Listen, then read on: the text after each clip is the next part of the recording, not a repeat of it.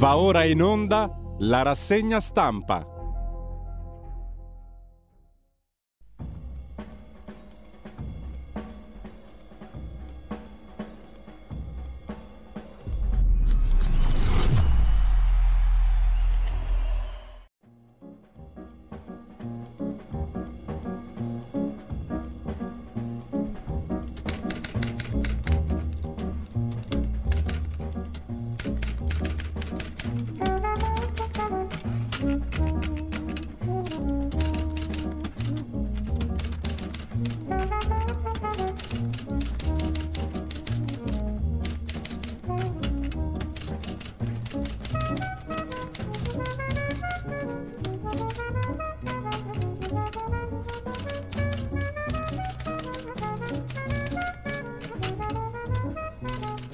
Buongiorno a tutte le ascoltatrici e a tutti gli ascoltatori da Giulio Cainarca ben trovati all'appuntamento con la rassegna stampa martedì 10 di, di gennaio, sono le 7.31 e subito vediamo le prime pagine, anzi prima delle prime pagine, la prima pagina dell'agenzia ANSA. Vi ricordo radiolibertà.net, la nostra pagina Facebook, la pagina Facebook di Radio Libertà dove trovate il menu fondamentalmente della giornata.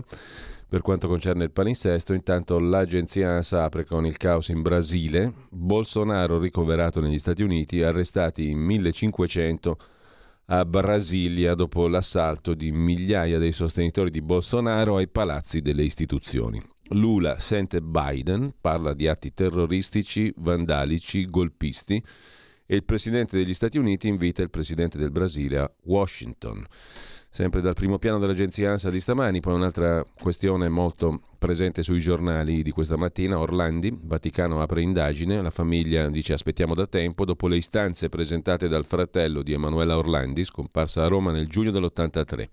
La legale della famiglia dice da un anno chiedevamo di essere ascoltati, 40 anni senza soluzione per il caso di Emanuela Orlandi. Terzo titolo, per Meloni che riceve von der Leyen, PNRR aiuti agli, alle imprese in primo piano. Nel colloquio fra le due la Presidente della Commissione europea ha incontrato anche Romano Prodi prima dell'appuntamento alla presentazione del libro di David Sassoli, la Premier dal Papa e poi riceve anche Kishida, scrive in primo piano l'agenzia ANSA, la Premier ha incontrato il primo ministro del Giappone, Kishida, giusto appunto, mentre sempre dal primo piano dell'agenzia ANSA di stamani la guerra degli ultra sulla A1, le chat dei tifosi, un audio, una serie di audio presenti sul sito dell'agenzia ANSA stamani, 10 misure per Ndrangheta, corruzione sul terremoto a Mantova, siamo in Lombardia, contestata l'aggravante delle finalità mafiose per avere agevolato la cosca Dragone. Per quanto concerne gli esteri, Ucraina e battaglia per Bakhmut, titola l'agenzia ANSA, altola russo all'Italia sulle mine.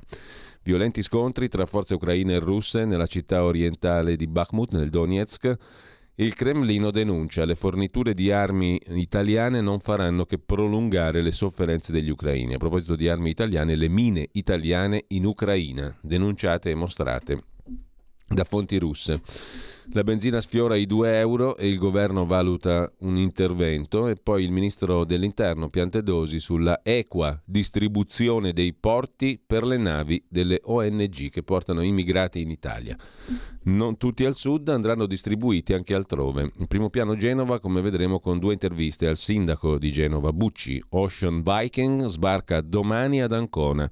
A bordo 37 migranti salvati al largo della Libia. Geo Barents, altra nave, invece dovrebbe approdare la mattina del 12 gennaio con 73 migranti. Ad Agrigento il Comitato Ordine e Sicurezza la presenza del ministro. Piantedosi a Crotone, soccorsi 62 migranti su una barca a vela di fortuna. Tutto il cancan sul decreto ONG eccetera e poi Sempre dal primo piano dell'agenzia ANSA di stamani, esame farsa di Suarez, Agnelli e Cherubini forse testimoni, con loro anche il calciatore De Micheli, decide il Tribunale di Perugia sull'esame farsa per diventare italiano del calciatore Suarez. In Iran nuove condanne a morte e proteste contro la testata satirica francese Charlie Hebdo, altri quattro manifestanti condannati a morte in Iran. Charlie Hebdo, fanno sapere le autorità di Teheran, è osceno, provoca e incita all'odio. Sono 519 i morti durante le proteste antigovernative, 19.000 gli arrestati, 5 anni di carcere per la figlia dell'ex presidente Rafsanjani. A chiudere la prima pagina dell'ANSA, poi il tempo, le previsioni meteo, vortice verso sud, poi una rimonta dell'anticiclone africano, insomma nel corso della settimana scenario meteorologico instabile sull'Italia. In Cina invece a Henan contagi Covid al 90%, negli Stati Uniti cresce la variante Kraken, sulla quale vedremo un'intervista su Libero. E poi un'altra notizia che mm, eh, ha fatto abbastanza discutere una famiglia che si ritira dalla Sicilia perché l'istruzione non è all'altezza, una famiglia finlandese se non ricordo male. Lo vedremo dopo, intanto diamo un'occhiata anche alle prime pagine dei quotidiani di oggi. Al volo, poi vedremo anche gli articoli principali. Avvenire apre il quotidiano di ispirazione cattolica col Brasile, democrazia da difendere, l'Ucraina, bombe sulla fila al mercato nel villaggio degli sfollati a Shevenskove. E per quanto concerne invece la politica interna, intesa Meloni-von der Leyen, aperture alle modifiche del PNRR a Roma la Presidente della Commissione europea. Un'intervista a Ellie Schlein per la corsa alla segreteria del Partito Democratico. Voglio un PD per i poveri e per la Terra, con la T maiuscola naturalmente, il pianeta Terra. Nessuna resa dei conti, no a una donna o a un uomo soli al comando, dice la candidata alla segreteria del PD. Ad avvenire, le priorità sono lavoro, clima e nuovo modello per l'immigrazione. Emergenza arrivi da Iran e Afghanistan. Scrive intanto in tema di immigrazione il quotidiano cattolico. In prima pagina il Corriere della Sera apre la sua prima pagina con la questione dei migranti. La Premier Meloni ottiene un sì sui migranti nell'incontro con von der Leyen, un piano condiviso sui confini. Avremmo sentito già 104.000 volte nel passato comunque la richiesta di un meccanismo di solidarietà sulla gestione dei flussi e le organizzazioni non governative. Il caro benzina, prezzi controllati da 660 reparti della Guardia di Finanza, e scusate se è poco, e Salvini che dice valutiamo se intervenire. In taglio alto oltre 1500 arresti per l'assalto al Parlamento in un Brasile sotto shock, col presidente Lula che parla di atti di terrorismo, la condanna dell'ONU, i media che informano intanto che Bolsonaro sarebbe ricoverato negli Stati Uniti, in Florida, in ospedale. E ancora, sempre dal primo piano del Corriere della Sera, il faccia a faccia tra Francesco e padre Georg Genswein, il segretario di Ratzinger. Il caso Orlandi, a proposito di Vaticano, riparte l'inchiesta.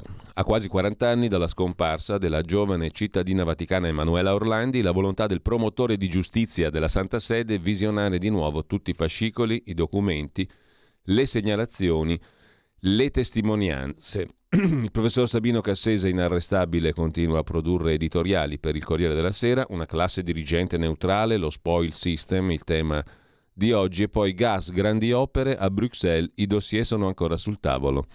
Scrive Federico Fubini, PNRR, il retroscena. Il retroscena di cosa lo troviamo a pagina 5, energia, MES, meccanismo europeo di stabilità e bilancio, i cantieri fra Italia e Unione Europea. I dubbi del ministro Giorgetti sull'analisi di sostenibilità del debito nelle nuove regole europee, le decisioni sul PNRR con l'opzione di altri prestiti per la transizione energetica. Scrive Federico Fubini, è un caso ma fa riflettere. Ieri a Roma, nelle stesse ore, sono passati Ursula von der Leyen, poi Pascal Donoe, presidente della Commissione una, presidente dell'Eurogruppo dei ministri finanziari, l'altro Donoe. La coincidenza è una combinazione per i tempi, ma politicamente lo è molto meno, scrive Federico Fubini sul Corriere della Sera. Se c'è qualcosa che la coincidenza segnala non è il fatto che l'Italia sia oggi sorvegliata speciale come la Grecia nel 2015 o il governo giallo-verde Lega 5 Stelle a Roma nel 2018. Il gioco è più sottile. Lavorando sulle cose da fare, i leader di Bruxelles cercano di aiutare il governo Meloni a fare l'ultimo passo dalla critica del sistema a un ruolo politico all'interno di esso, cioè il governo Meloni deve essere completamente assorbito dal sistema. Né von der Leyen né Donoe hanno ieri parlato di niente del genere, eccetera, eccetera. L'obiettivo è quello, ci racconta Federico Fubini in prima pagina sul Corriere della Sera che il governo Meloni sia risucchiato dal sistema, qualcuno ne aveva già avuto qualche sentore, ma naturalmente i malpensanti. Il Fatto Quotidiano apre la sua prima pagina tanto con la frase sopra la testata, Abubakar Sumaoro lascia i rossoverdi e passa al gruppo misto, rimanendo deputato, perché deve rappresentare la nazione con la N maiuscola. Ho avuto scarsa solidarietà, lamenta il deputato con gli stivali infangati. Ora che ha la famiglia, la reputazione no, invece. Ora che ha la famiglia indagata, può sempre iscriversi a Forza Italia, fa il battutone e il fatto quotidiano in prima pagina. Il titolo principale però è sulla benzina, indagano ma i colpevoli sono loro, figuraccia, Meloni e Salvini hanno levato gli sconti sulle accise, ma che speculatori. La Premier scatena la finanza e i giornali si inventano indagini di pubblici ministeri, ma a far salire i prezzi sono le scelte del governo che ha rimesso le accise e c'è un simpatico fotomontaggio con Meloni, Salvini e Giorgetti nelle vesti di Sherlock Holmes che vanno a indagare sul perché i prezzi della benzina aumentano. I colpevoli sono loro, sentenzia. Da par suo il fatto quotidiano. Bolsonaro, presidente del Brasile, ex presidente naturalmente, spera nell'Italia, scrive il fatto, e adesso Lula è più forte. Cartabia beffa i turisti, anche l'arma dei carabinieri si ribella, il rischio è il liberi tutti, poi vedremo meglio perché. Elezioni nel Lazio, la saga di Rocca e il fratello che dice si scusi o parlo veramente. il fratello ha lanciato pesanti accuse nei confronti del candidato del centrodestra nel Lazio Francesco Rocca si sbrighi a scusarsi, altrimenti scendo nei dettagli. Rocca contro Rocca, la faida tra il candidato della destra e il fratello Alessandro. I temi, lo spaccio di droga, la madre malata e quel simpatico posto che è Ostia. Nella destra che naviga a vele spiegate verso la vittoria nel Lazio, l'unica opposizione è di stampo familiare. Mentre a sinistra si dividono il candidato meloniano Francesco Rocca deve guardarsi le spalle in casa ad attaccarlo pubblicamente suo fratello Alessandro su Facebook con una serie di allusioni crude, crudeli, sulle loro vicende personali e su quelle della famiglia. La storia dei Rocca affonda le radici nella Ostia di fine anni Ottanta, quella dell'epidemia di eroina, resa eterna dalla cinepresa di Claudio Caligari nel film Amore tossico. La macchia biografica del candidato di Giorgia Meloni risale a quel periodo. Nell'86, poco più che maggiorenne, Francesco Rocca fu condannato a tre anni e due mesi di reclusione, 7 milioni di multa per spaccio di eroina coinvolto negli affari di un clan di nigeriani. Un episodio che Rocca, ex presidente della Croce Rossa, non ha mai negato ma trasforma in una prova di umanità e in un motivo di empatia. Non voglio nascondere il mio passato, ho detto in un'intervista, sono trascorsi 38 anni, all'epoca ne avevo 19, ero pieno di problemi e fragilità. In quel periodo, spiega Rocca, la madre si era ammalata di cancro e lui avrebbe attraversato una fase di dipendenza dall'eroina. Vivevo a Ostia, che non è proprio un ambiente tranquillo, sono finito in un giro di amicizie sbagliate, ho pagato il conto con la giustizia e ho fatto un percorso proficuo di recupero. Per questa intervista si è aperta la clamorosa faida familiare. Il fratello minore, Alessandro Rocca, volontario anche lui nella Croce Rossa, molto conosciuto a Ostia, lavora come marinaio di salvataggio, ha detto che Francesco è un bugiardo. Non si possono scaricare sulla madre e la morte di nostra madre e sulla malattia le proprie debolezze e insufficienze. Questo non onora i ragazzi di H. Larenzia, non onora Fratelli d'Italia, ha scritto su Facebook il fratello. Mi sento coinvolto e offeso da quanto dichiarato da Francesco. Lui non si è mai drogato, ricordo bene dove mi ha portato il giorno che nostra madre è morta, con chi era in affari. Non accetto si nasconda dietro la morte di mia madre. È uguale al padre si sbrighi a scusarsi e, o se no scendo nei dettagli, ha detto il fratello. Ma lasciamo questa prima pagina del fatto quotidiano con la questione della sanità, anche questa la vediamo meglio, la proroga dei payback, cioè se le regioni sfondano i bilanci si rifanno sulle imprese fornitrici. Oggi in piazza per i fornitori resta questa trappola, appunto. Infine, l'autobus di Letizia Moratti che inizia il tour delle regionali lombarde da un cimitero? Si può iniziare un tour elettorale tra i cipressi di un cimitero? Si domanda il fatto in prima pagina. Quando il pullman di Letizia Moratti arriva a Cerro Maggiore, fuori Milano, prima tappa della campagna On the Road dell'ex sindaca per le regionali lombarde, uno zelante vigile urbano fa il segno all'autista, di là, di là, al parcheggio del cimitero. Il reddito di scemenza invece il titolo dell'editoriale di Marco Travaglio. Ieri sulla 7, quel gigante del pensiero che risponde al nome di Alessandro Barbano, condirettore del Corriere dello Sport. Ma perché solo condirettore? Facciamolo almeno direttore. Ha brillantemente risolto, col suo proverbiale fiuto, il caso della guerriglia fra Ultras di Napoli e Roma. Quanti di questi signori, ha detto Barbano, hanno completato i loro studi? Quanti godono del reddito di cittadinanza? È una provocazione, capisco, un po' aggressiva, ma sono curioso di capire. Qui è il cuore del problema, la democrazia parassitaria assistenziale con cui lo Stato governa una parte del mezzogiorno, ha detto Barbano. Certo, questo è il cuore del problema, commenta Travaglio. Se si dovesse mai scoprire che quei facinorosi percepivano il luculliano assegno mensile di 500 euro per stare sul divano, magari, si sarebbe inutile interrogarsi sull'abbandono scolastico, sulla disoccupazione, il degrado, la rabbia sociale delle periferie urbane del centro-sud, i rapporti fra gruppi ultra, criminalità comune organizzata, estremismo politico, spesso anche società di calcio che pagano viaggi in auto, in treno, in aereo, più vitto e hotel a giovinastri nulla tenenti per sostenere le squadre o perché ne sono ricattate. Queste brutte cose non esisterebbero senza il reddito di cittadinanza.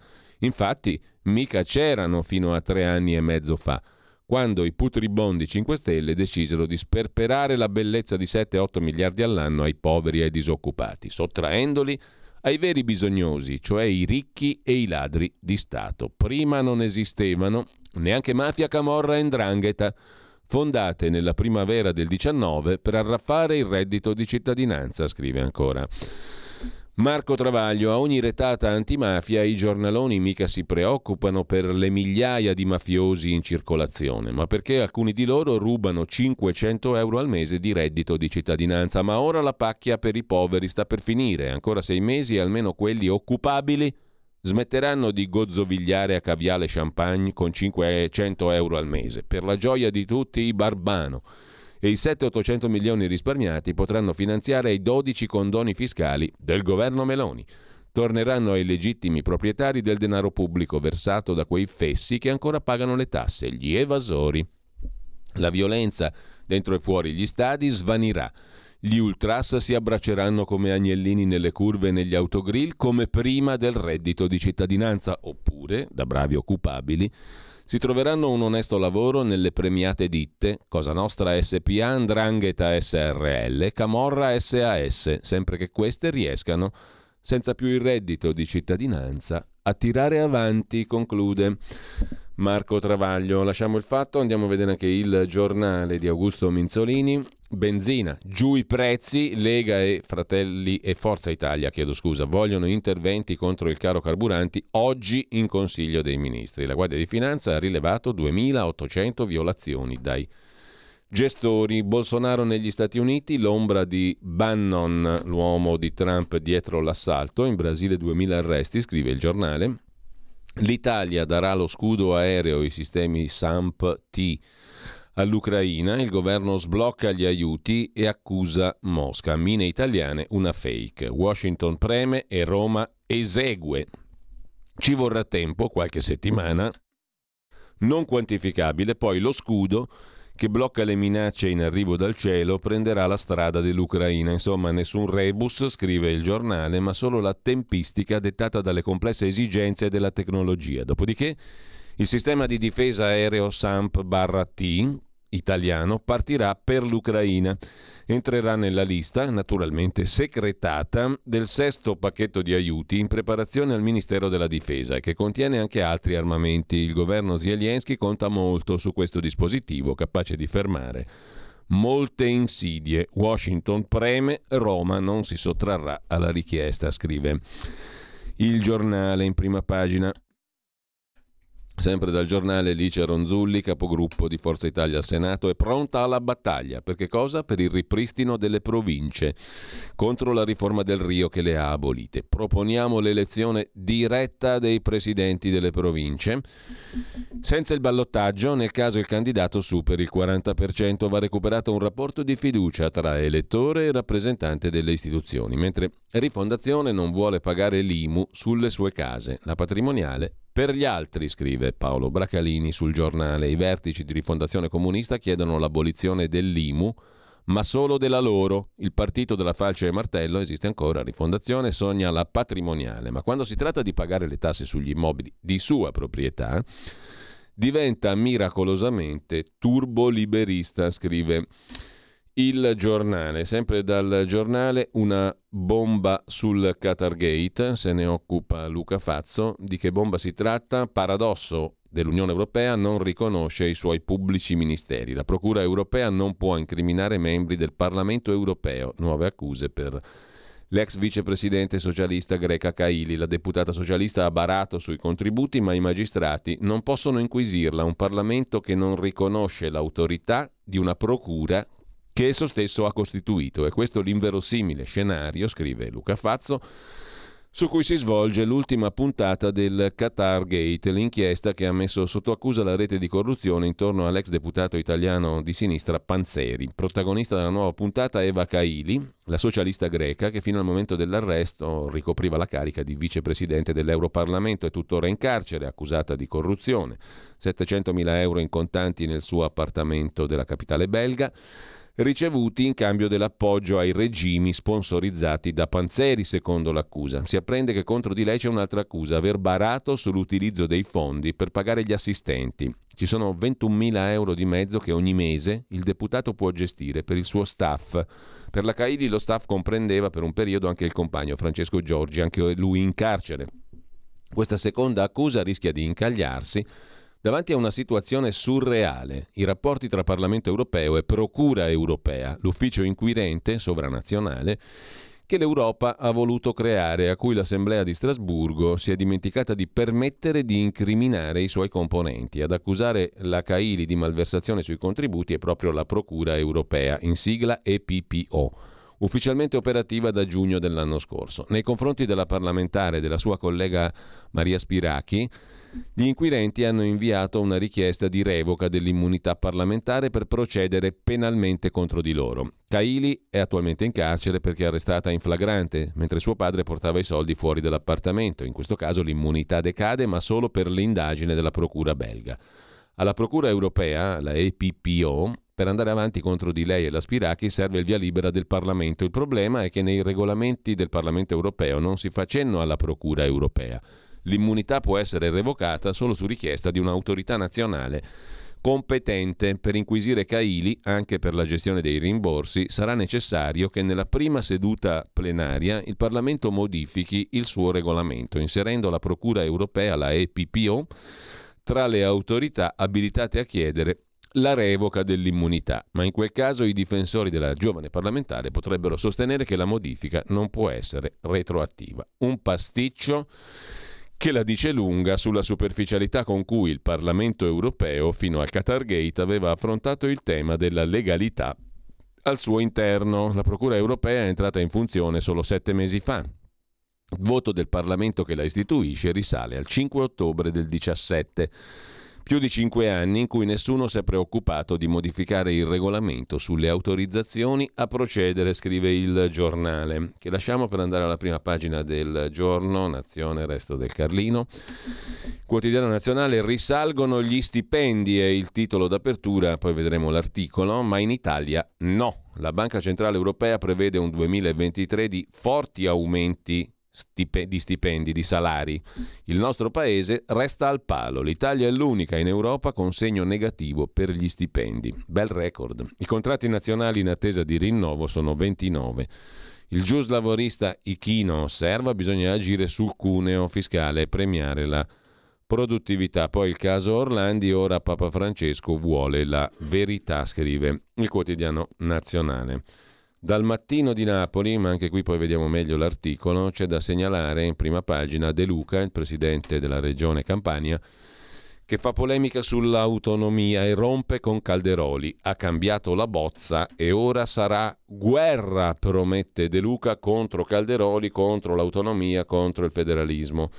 Mentre lasciamo il mattino e andiamo a vedere il tempo di Napoli, il Papa vuole la verità e l'apertura, ha riaperto il caso Orlandi, la Santa Sede riesaminerà tutte le ipotesi investigative emerse negli ultimi 40 anni. Il fratello di Emanuela, Pietro Orlandi, fiducioso, finalmente si farà luce. Sabato sit-in a San Pietro, poi Sumaoro che lascia la sinistra ma resta alla Camera dei Deputati nel gruppo misto. Prima d'andare via, vedi depulì tutto quel fango che hai lasciato, dice a Sumaoro il capo dei Verdi No, non è il capo dei Verdi, il capo della sinistra italiana, Fratoianni, nel fotomontaggio di Osho in prima pagina sul tempo.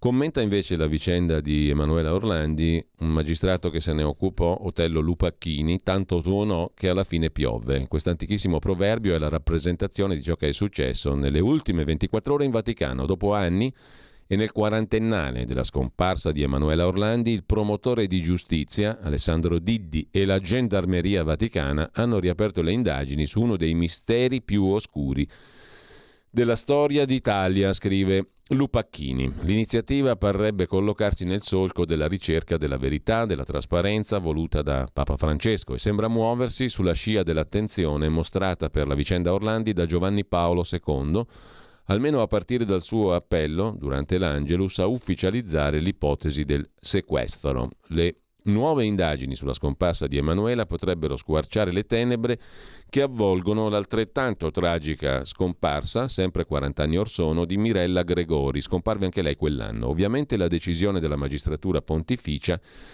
va a supportare la ricerca di verità reclamata dalla famiglia della quindicenne cittadina vaticana. Ovvio che sarà gioco forza ripartire dagli esiti fallimentari delle vecchie indagini svolte faticosamente dall'autorità giudiziaria italiana, rispetto alle quali si è spesso lamentata la poco convinta collaborazione vaticana.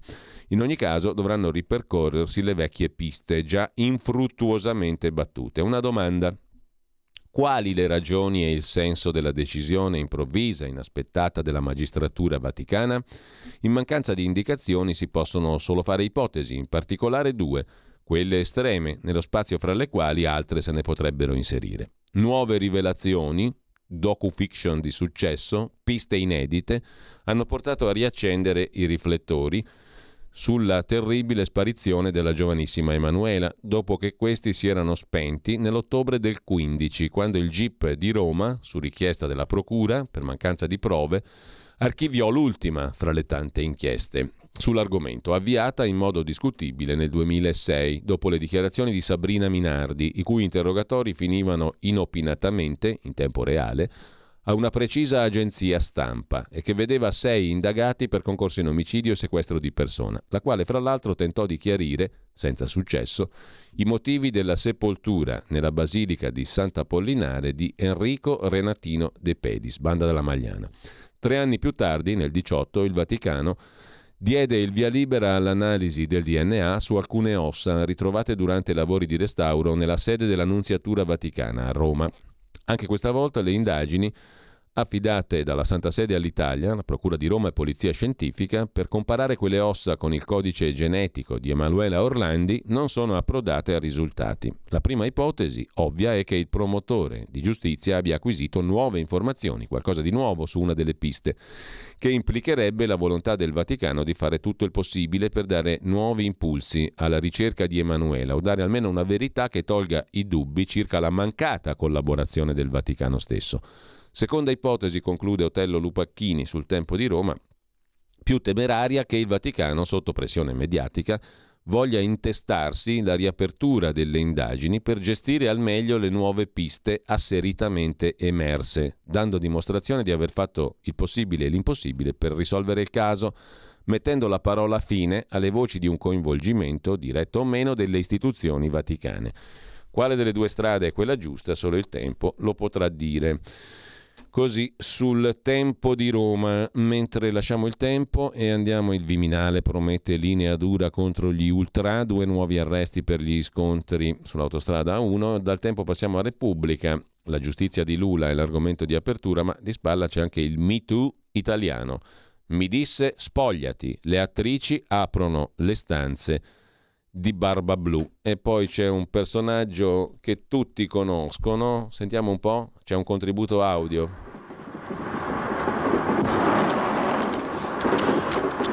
Ammazza che puzza, oh! Che zitto! Ah papà, mica sono stato io, eh! Eh, è stato lui, sa, poverino, soffre un po' di stomaco. Mm. Ah, signor, ma ne la prenda col cane. Eh, il cane quando scureggia alza la coda. Ah, sì? Ma che dici? Lo so. Eh, allora, il cane alza la coda, il gatto alza orecchie. Ah. Bravo! Magari potreste tenere anche una lezione. Eh, eh già, una lezione. Una lezione? Se vuole gliela faccio subito. Eh? Sì, allora, le scuregge sono di tre tipi. Dunque, la prima è quella silenziosa, è la più terribile. E poi ci torniamo sopra su questo argomento perché Alvaro Vitali in prima pagina su Repubblica si racconta io comunista snobbato da sinistra, il mitico Pierino è protagonista anche di tanti altri film, come si diceva all'epoca, di chiappa e spada. Mentre il Vaticano riapre il caso Orlandi, il fratello chiede la verità. La nuotatrice o ex nuotatrice, non so se ha già finito la carriera, penso di sì. Pellegrini, un figlio non ora, insegnerò ai ragazzi a nuotare mm, e con questo lasciamo col prezzo di diesel e benzina il governo in panne, prima pagina di Repubblica, andiamo alla prima pagina della stampa di Torino. Scontro sul caro benzina, tutta colpa delle accise, dicono i petrolieri al governo, tasse troppo alte, copiamo i tedeschi. Con l'intervista a Claudio Spinaci dell'UNEM, Unione Produttore dei, Petroli- dei Petrolieri, la vedremo poi il presidente dei petrolieri UNEM, non c'è alcuna speculazione, dice Spinaci alla stampa, la colpa è del rialzo delle accise. Poi vediamo le sue argomentazioni. In primo piano, oltre al Papa che chiede verità su Emanuela Orlandi, le imprese, il PNRR, von der Leyen con Meloni che apre sul MES, scrive la stampa in prima pagina. Giorgia Meloni apre sul MES, sul meccanismo europeo di stabilità. L'Unione Europea attende il via libera italiano, il governo apre, non blocchiamo i soldi, scrive la stampa di Torino, mentre dalla stampa di Torino c'è da segnalare ancora le madri di Tunisi che ora piangono i figli perduti nel Mediterraneo. Nel 2011 Walid Sreidat aveva 5 anni, suo padre ne aveva 20 di più, è sceso in piazza insieme a migliaia di giovani come lui, racconta la stampa in prima pagina il, il resoconto di Francesca Mannocchi da Tunisi, i sommersi e i dimenticati, i figli della Tunisia annegati sognando l'Europa, nel cimitero degli ignoti cadaveri restituiti dal mare. Il grido delle madri, vogliamo verità, scrive la stampa in prima pagina. Bolsonaro Connection, 1200 persone arrestate mm, e poi ancora migranti e valori, la Premier scelga impone Annalisa Cuzzocrea dalla prima pagina della stampa, da par suo Giorgio Barba Navaretti su noi, l'Unione Europea e i rischi degli aiuti di Stato, un altro tema sempiterno che lasciamo per andare alla prima pagina della verità di Maurizio Belpietro i contatti tra organizzazioni non governative e scafisti. L'argomento d'apertura nell'articolo di Fabio Amendolara, esclusivo. Le carte del Tribunale di Trapani confermano i sospetti. All'inizio informazioni generiche, poi veri e propri appuntamenti. I trafficanti di uomini, definiti pescatori di motori per l'abitudine di togliere i propulsori dai gommoni prima del salvataggio della nave umanitaria, con l'ordine chiudiamo quella chat, è una prova. Incontro tra von der Leyen e Meloni, però su immigrazione e PNRR continua la melina. A pagina 3 c'è l'articolo d'apertura di Fabio Amendolara, contatti fra organizzazioni non governative e scafisti con mail e volantini. Agli atti del processo di Trapani la clamorosa ricostruzione dei rapporti tra la nave Juventa e i trafficanti libici di esseri umani. Un dirigente di Save the Children afferma le chat sono una prova, i motori dei gommoni smontati per inscenare i finti salvataggi. Così Amendolara, in primo piano sulla verità la foto di Sumaoro, invece di spiegare Sumaoro pianta il partito e si tiene i soldi da deputato. Maurizio Belpietro sulla benzina cara e l'inflazione per le scelte sull'Ucraina. Non è speculazione, scrive il direttore della Verità. Benzina alle stelle come l'inflazione. Era prevedibile, evitateci le prediche. I politici europei e italiani erano consapevoli dei rischi ai quali andavano incontro con le sanzioni a Mosca. Hanno preferito tacerli, condannando le famiglie a fare i salti mortali. E anche la Banca Centrale Europea ci ha messo del suo. Paolo Del Debbio commenta le accise sui carburanti sono inique. Perché ripristinarle? Sono composte da 16 voci, dalla guerra in Etiopia ai vari terremoti, ma non si tratta di un tributo progressivo, non serve agli scopi indicati Il governo, che le voleva eliminare quando non era governo, dovrebbe rimediare, scrive Del Debbio sulla verità. Sempre dalla verità, poi il PD punta sulla Cartabia e sul Quirinale per non cedere il controllo sui giudici. Il centrodestra non farà cappotto per nominare i laici al Consiglio Superiore della Magistratura, ma così il vicepresidente è a rischio, scrive Giacomo Amadori. Per non perdere i giudici, i democratici, il PD, punta sulla Cartabia con la sponda di Renzi e di Mattarella. Per sbarrare la strada del Consiglio Superiore della Magistratura al centrodestra, pronto un asse sull'ex ministro della Giustizia Cartabia alla Corte. La sinistra al CSM, chiedo scusa. La sinistra ha anche un piano B, violante, che non dispiace a Berlusconi. Giorgia Meloni non vuole forzare la mano per garbo istituzionale. Il vero candidato della maggioranza non è ancora stato svelato, scrive la verità in prima pagina, mentre Fratelli d'Italia provò a bloccare 82 nomine fatte dal PD, Draghi e Mattarella non risposero, perché ora lo spoil system è necessario, sostengono Claudio Antonelli e Daniele Capezzone. Francesco Borgonovo sui sindaci rossi che temono lo schifo che Beppe Sala ha reso un'abitudine, migranti e degrado, Degrado e miseria è il modello Milano, il modello Beppe Sala, ma i sindaci rossi ora tremano. L'area della stazione centrale di Milano è un immondezzaio, i clochard sopravvivono in condizioni disperate. Sotto pressione per gli sbarchi, i sindaci di sinistra si sono accorti che i porti aperti sono un suicidio, scrive il vice direttore della Verità. Mentre il Papa vede padre Georg, il vero nodo è l'accordo con la Cina, scrive Stefano Graziosi, lotta in Vaticano, a chiudere la prima pagina della verità, Facebook che censura notizie vere sui vaccini perché allarmano e la legittima difesa, libero l'uomo che ha ucciso il vicino che lo assaliva con la ruspa, il tutto ad Arezzo se ne occupa Giorgio Gandola. Andiamo a vedere anche la prima pagina di Libero. to! Bergoglio dice cose di destra, il pezzo di Renato Farina in apertura.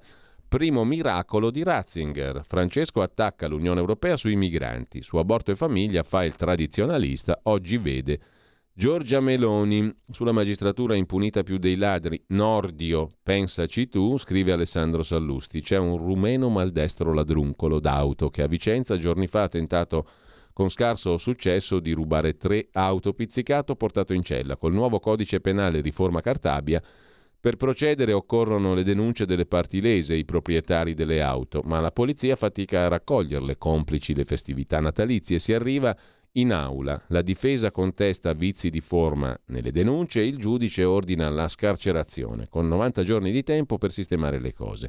Per gli oppositori della riforma della giustizia è grasso che cola, tutti fuori ovunque, titola il Fatto Quotidiano a nome del sistema della magistratura che di farsi riformare non ne vuol sentire. La cosa avrebbe senso se fosse vero che prima dell'entrata in vigore della Cartabia tutti i ladri d'auto, borseggiatori, topi d'appartamento, microcriminali, una volta presi, passavano il resto dei giorni in cella fino a fine pena. Va bene tutto, ma una balla del genere è troppo anche per il più in malafede dei giornalisti e il più fazioso dei magistrati. L'eterna lotta fra guardie e ladri per i piccoli reati è impari perché le guardie si fanno il mazzo per acciuffare il ladro che regolarmente il giorno dopo torna libero, in quanto un magistrato, non la Cartabia, ne dispone la scarcerazione in attesa di processo. Chiunque abbia frequentato una questura ha riempito il taccuino di lamentele da parte delle forze dell'ordine demoralizzate il loro lavoro regolarmente vanificato dai giudici. Intanto baci e abbracci, però Puntini puntini, nuovo round Meloni Ursula, incontro cordiale ma i nodi restano tutti aperti, scrive Pietro Senaldi. Vittorio Feltri invece denuncia Sala per la tassa sui rifiuti. Io vittima di Milano, racconta Vittorio Feltri a pagina 17 di Libero. Lo scorso anno fui eletto consigliere del comune di Milano, come entrai a Palazzo Marino mi parve un manicomio, partecipai a varie sedute, non incontrai mai il sindaco Sala che se ne fotteva dell'assemblea municipale. La cosa non mi addolorò ma mi stupì, poi ebbi una malattia complicata, decisi di dimettermi Più difficile uscire dal Consiglio che entrarvi. Oggi ho la conferma che il Comune di Milano è un manicomio criminale. Mi ha recapitato un avviso di pagamento, tassa denominata Tari, rifiuti. Peccato che personalmente non sono proprietario di alcun immobile né inquilino che occupa versando l'affitto. La casa dove abito è di mia moglie, come risulta. Lei è la proprietaria e mi ospita gratis, quindi la Tari deve pagarsela lei, probabilmente lo fa. In caso contrario i burocrati municipali devono rivolgersi alla mia ricca consorte e non certo a me Invece mi rompono le scatole con una richiesta esagerata. 880 euro per l'immondizia prodotta dalla mia sposa da 55 anni. Da notare che ella è intestata come proprietaria dell'intero stabile, padrona dei muri. Invece il comune chiede a me di sborsare la cifra. In base a quale logica? Non si sa. Sono incazzato nero, scrive Vittorio Feltri in prima pagina su Libero. Intanto su Mauro molla la sinistra, scrive anche Libero e con ciò noi lasciamo anche Libero. Andiamo a vedere la prima pagina del quotidiano di Sicilia. Terremoto, il danno è spesso assicurato, ma l'immobile no. Questo è l'argomento di apertura. Dal sisma di 55 anni fa, nel Belice, 68, a quelli più recenti del centro Italia si continuano a sottovalutare i pericoli. Soltanto il 5% delle abitazioni ha una polizza. Ricostruzioni lente e onerose, lo Stato prevedeva una RC obbligatoria per gli immobili pubblici e privati, scrive il quotidiano di Sicilia. Mentre per quanto concerne il fisco, più facile accedere alla contabilità semplificata, nuovi criteri per persone fisiche e società di persone nella legge di bilancio 2023 le nuove disposizioni che, per persone fisiche e società di persone, aumentano il limite di ricavi per la fruizione della contabilità semplificata, portando a 500.000 euro il tetto per i soggetti che svolgono attività di prestazione di servizi e a 800.000 euro il tetto per coloro che svolgono altre attività commerciali e industriali. Più facile accedere alla contabilità semplificata semplificata per persone fisiche e società di persone. Andiamo a vedere anche la prima pagina del riformista di Piero Sansonetti sulla questione del loro editore, l'immobiliarista Romeo. Caso Consip non c'è più. Assolto Romeo, Marco Travaglio in lutto, scrive il direttore del riformista Sansonetti. Il caso Consip si è concluso con una assoluzione. Lo scandalo Consip non c'è più, era una balla, con gioia di alcuni e lutto di altri. La famosa gara FM4 con in palio appalti per 3 miliardi di euro si svolse regolarmente, non ci fu turbativa d'asta. Il Tribunale di Roma ha deciso così dopo un lunghissimo processo penale, un estenuante processo mediatico, con le gogne, le accuse e i linciaggi. La Corte ha detto che il fatto, turbativa d'asta, non sussiste. Il caso Consip, scrive Sansonetti, era tutto lì, nell'ipotesi che quella gara, ricchissima, fosse stata truccata. Il processo e la campagna giornalistica costarono cari ad alcune aziende e ad alcune persone, in termini economici e fisici. Produssero grossi vantaggi ad altri, tanto lavoro ad alcune procure. Ora sappiamo che il caso Consip non esiste, non esisteva. Auguriamo che la giustizia si riscatti o almeno un po' chiudendo alla svelta tutti gli altri processi in corso, frammenti del processo principale. Qualcuno fa festa, qualcuno è in lutto. In lutto settori di un paio di procure che intorno al caso Consip avevano costruito castelli di ipotesi e un po' di fama. Ma chi è in lutto, in lutto stretto mi dicono, sono gli amici del Fatto Quotidiano che dal 2016 battono con costanza ammirevole sul caso Consip e lo scandalo di una gara da quasi 3 miliardi truccata da un gruppo di malintenzionati guidati dal perfido Alfredo Romeo che poi è l'editore del riformista diretto dallo stesso Piero Sansonetti. Andiamo a dare un'occhiata anche alla prima pagina del foglio. Qui c'è da segnalare una splendida Andreas Version, la rubrica di Andrea Marcenaro dedicata a una lunga intervista comparsa ieri sul Corriere della Sera e firmata da Walter Veltroni. Intervista a chi? Al defunto Ennio Morricone. Postumo? E sarà pure stato postumo il dialogo tra Veltroni e il povero Ennio Morricone, grande della musica, dialogo uscito finalmente ieri sul prestigioso Corriere della Sera. Postumo il dialogo, ma fulminante, scrive Marcenaro. Per chi se lo fosse perso, quando è stata, maestro, la prima volta che sei andato in via Tiburtina? E mm, per la prima volta il maestro Morricone lo ha svelato. Qual è stata la prima volta che hai guardato in faccia il successo? Con il barattolo, forse, maestro?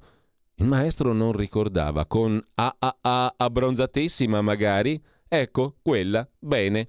Dimmi adesso, maestro, ti ricordi l'introduzione di ogni volta, ogni volta che torno?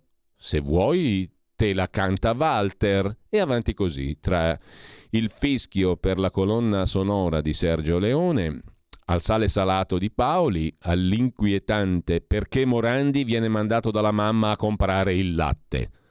Una sorgente, insomma, un torrente, un fiume, un delta di quesiti curiosi con le onde del mare in risposta, finché, nel crescendo rossiniano, Walter Veltroni non ha estratto dal sacco la domanda delle domande e le sconfitte nella vita, maestro, sono o no benefiche ogni tanto? Le sconfitte. Benefiche, scrive il perfido Marcenaro. Ogni tanto. Nella vita, chiede Veltroni, ciò che, venendo chiesto al musicista dal fondatore del PD, dicasi del PD, è suonato come un do di petto, conclude Andrea Marcenaro sul foglio.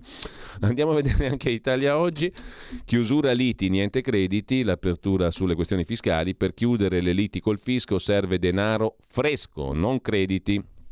Per aderire alle varie definizioni agevolate delle controversie tributarie previste dalla legge di bilancio 2023, non è possibile utilizzare in compensazione eventuali crediti fiscali posseduti dal contribuente. Anche se hai crediti fiscali non servono, non puoi usarli, devi chiudere con denaro fresco.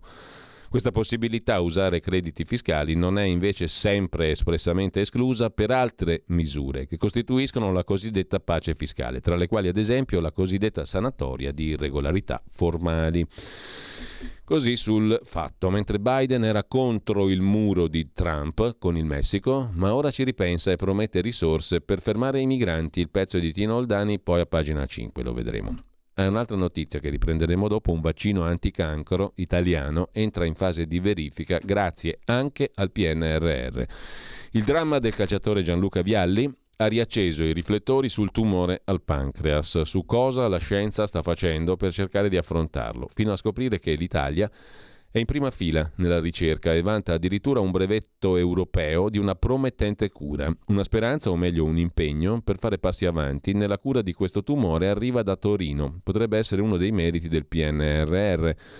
Infatti è da questi fondi che arriva un milione di euro all'ospedale Molinette per sviluppare la fase finale di un vaccino. A guidare il progetto Francesco Novelli, professore di immunologia, direttore Dipartimento Biotecnologie Molecolari e Scienze della Salute dell'Università di Torino. La rubrica diritto rovescio il corsivo del direttore Magnaschi si occupa di Papa Josef Ratzinger, il quale, forte della sua profonda conoscenza dei fenomeni storici, economici e sociali, riteneva motivatamente, scrive Magnaschi, che la società occidentale, specie quella europea, fosse il risultato della sinergica azione culturale svolta nel tempo dai valori ellenistici e giudaico-cristiani. Pertanto Ratzinger riteneva che il capitalismo non andasse demonizzato, come fanno tanti, compreso, aggiungiamo noi, Papa Francesco, ma deve essere capito, analizzato a ciglio asciutto, contestualizzato storicamente. Per Ratzinger, infatti, il mercato, lo ha detto lo stesso Ratzinger, se c'è fiducia reciproca e generalizzata, è l'istituzione economica che permette l'incontro tra le persone, in quanto operatori economici che utilizzano il contratto come regola dei loro rapporti e che scambiano beni e servizi tra loro fungibili per soddisfare i loro bisogni e desideri. La società quindi, diceva Ratzinger, non deve proteggersi dal mercato, come se lo sviluppo di quest'ultimo comportasse ipso facto la morte dei rapporti autenticamente umani. Così Ratzinger dal punto di vista del direttore Magnaschi. Prima di entrare sui vari argomenti di oggi, vi vorrei segnalare dal sito Data Media Hub che è molto interessante oggi, una serie di quattro articoli, uno dopo l'altro, lo sperpero di denaro pubblico a favore degli editori, quando si dice i contributi pubblici a spese di tutti noi all'editoria. Poco prima di Natale, ricorda Pierluca Santoro su Data Media Hub, Il Dipartimento per Informazione e Editoria ha pubblicato l'elenco per l'anno 2021 dei soggetti beneficiari del credito di imposta per le spese sostenute per il 2020 per la distribuzione delle testate pubblicate, ivi inclusa la spesa per il trasporto dai poli di stampa ai punti vendita, a favore delle imprese editrici di quotidiani e periodici, sempre meno letti ma foraggiati comunque. Prima di entrare nel merito, rileviamo che il Dipartimento, che ora ha un nuovo capo, Luigi Fiorentino, che sostituisce Ferruccio Sepe a capo del Dipartimento per diversi anni, ha pubblicato un elenco in formato PDF. Il Dipartimento per l'informazione e l'editoria, dal 18 al 22 si è, ha visto alternarsi tre sottosegretari. Sostituire anche il capo del dipartimento non ci pare una buona idea, potrebbe dar luogo all'idea che questo avvenga per rimuovere la memoria storica e pubblicare l'elenco e molti altri in PDF potrebbe far pensare che si voglia ostacolare l'elaborazione e diffusione dei dati. Premesso tutto ciò, nella sua prima audizione da sottosegretario, Alberto Baracchini, tra le altre cose, ha spiegato che nel corso del 21 è stato istituito un credito di imposta a favore di imprese editrici per la distribuzione delle testate edite, per garantire la sostenibilità e la capillarità della diffusione della stampa, in particolare nei piccoli comuni e in quelli con un solo punto vendita di giornali, in cui la distribuzione è più costosa ed economicamente meno remunerativa per gli editori sostenendo che si consente così l'accesso all'informazione anche da parte di persone che vivono in zone remote e rurali, dove la connettività e la copertura di banda larga spesso non sono sufficienti. Il credito di imposta è riconosciuto nella misura del 30% delle spese di distribuzione e trasporto del 2020, stanziamento complessivo 60 milioni di euro. Di questi ne sono stati erogati 48,5 Nell'elenco dei beneficiari è significativo il numero di coloro ai quali la fruizione è sospesa in attesa di verifica antimafia. Tra questi compaiono nomi eccellenti come Cairo Editore, Caltagirone Editore, Editoriale Nazione, ovvero il quotidiano nazionale, Monriff, Gedi, Agnelli e molti altri ancora. Non abbiamo dubbi sul fatto che si tratti di un problema formale, ma siamo sorpresi che aziende di questo calibro non abbiano prodotto la documentazione antimafia. Se questo è un problema di forma, ce ne sono di sostanza. Su 48 milioni e mezzo di contributi, il 55%, cioè ben più di 25 milioni di euro, sono concentrati a favore dei primi 11 per importo. Il primo per valore di contributo è Rizzoli Corriere della Sera, che da solo raccoglie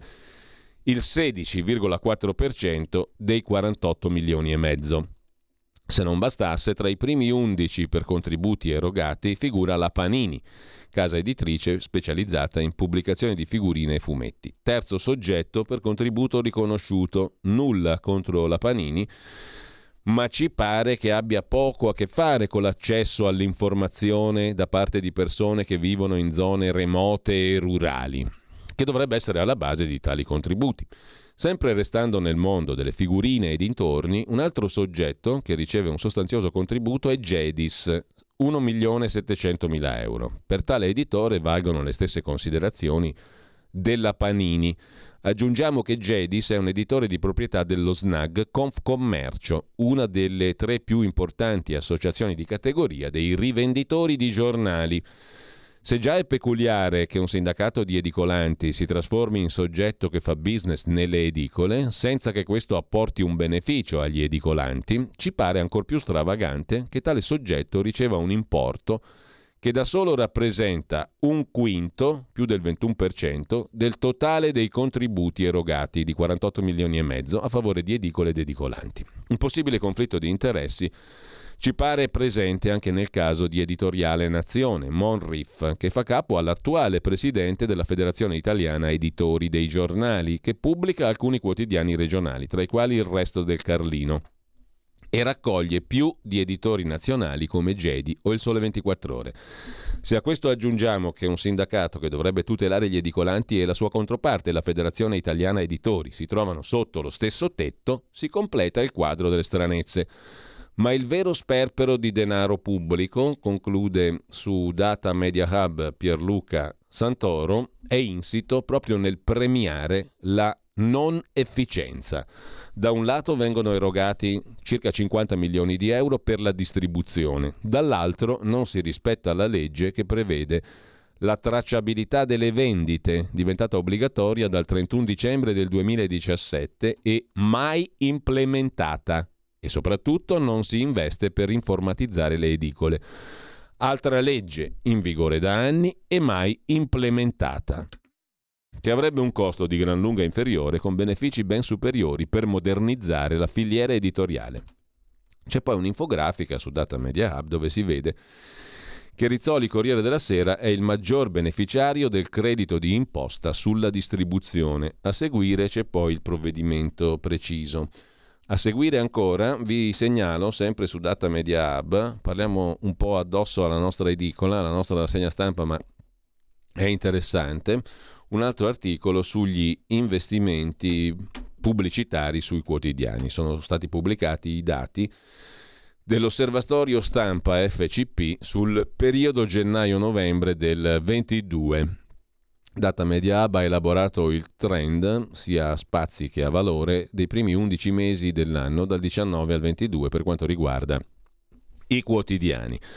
Rispetto al periodo pre-pandemia, a valore il calo degli investimenti pubblicitari è del 18,8%. Per quanto riguarda gli spazi, il calo è del 20%. Le concessionarie tengono sui listini, consapevoli che diminuire le tariffe pubblicitarie non porta a recuperare i ricavi. All'interno di queste dinamiche gli investimenti sui quotidiani nazionali perdono il 13,5% a valore e il 15,6% a spazio. Dunque, nella negatività del trend, tengono meglio della media generale. Per contro, invece, i quotidiani locali calano del 28% a valore e del 21% a spazi. Il trend dei quotidiani locali è nettamente peggiore di quello dei quotidiani nazionali. I giornali locali sbragano maggiormente sui listini che partono da listini inferiori a quelli dei quotidiani nazionali, è una tendenza che può essere spiegata in base a diversi fattori e insomma eh, gli investimenti pubblicitari sui quotidiani sono diminuiti.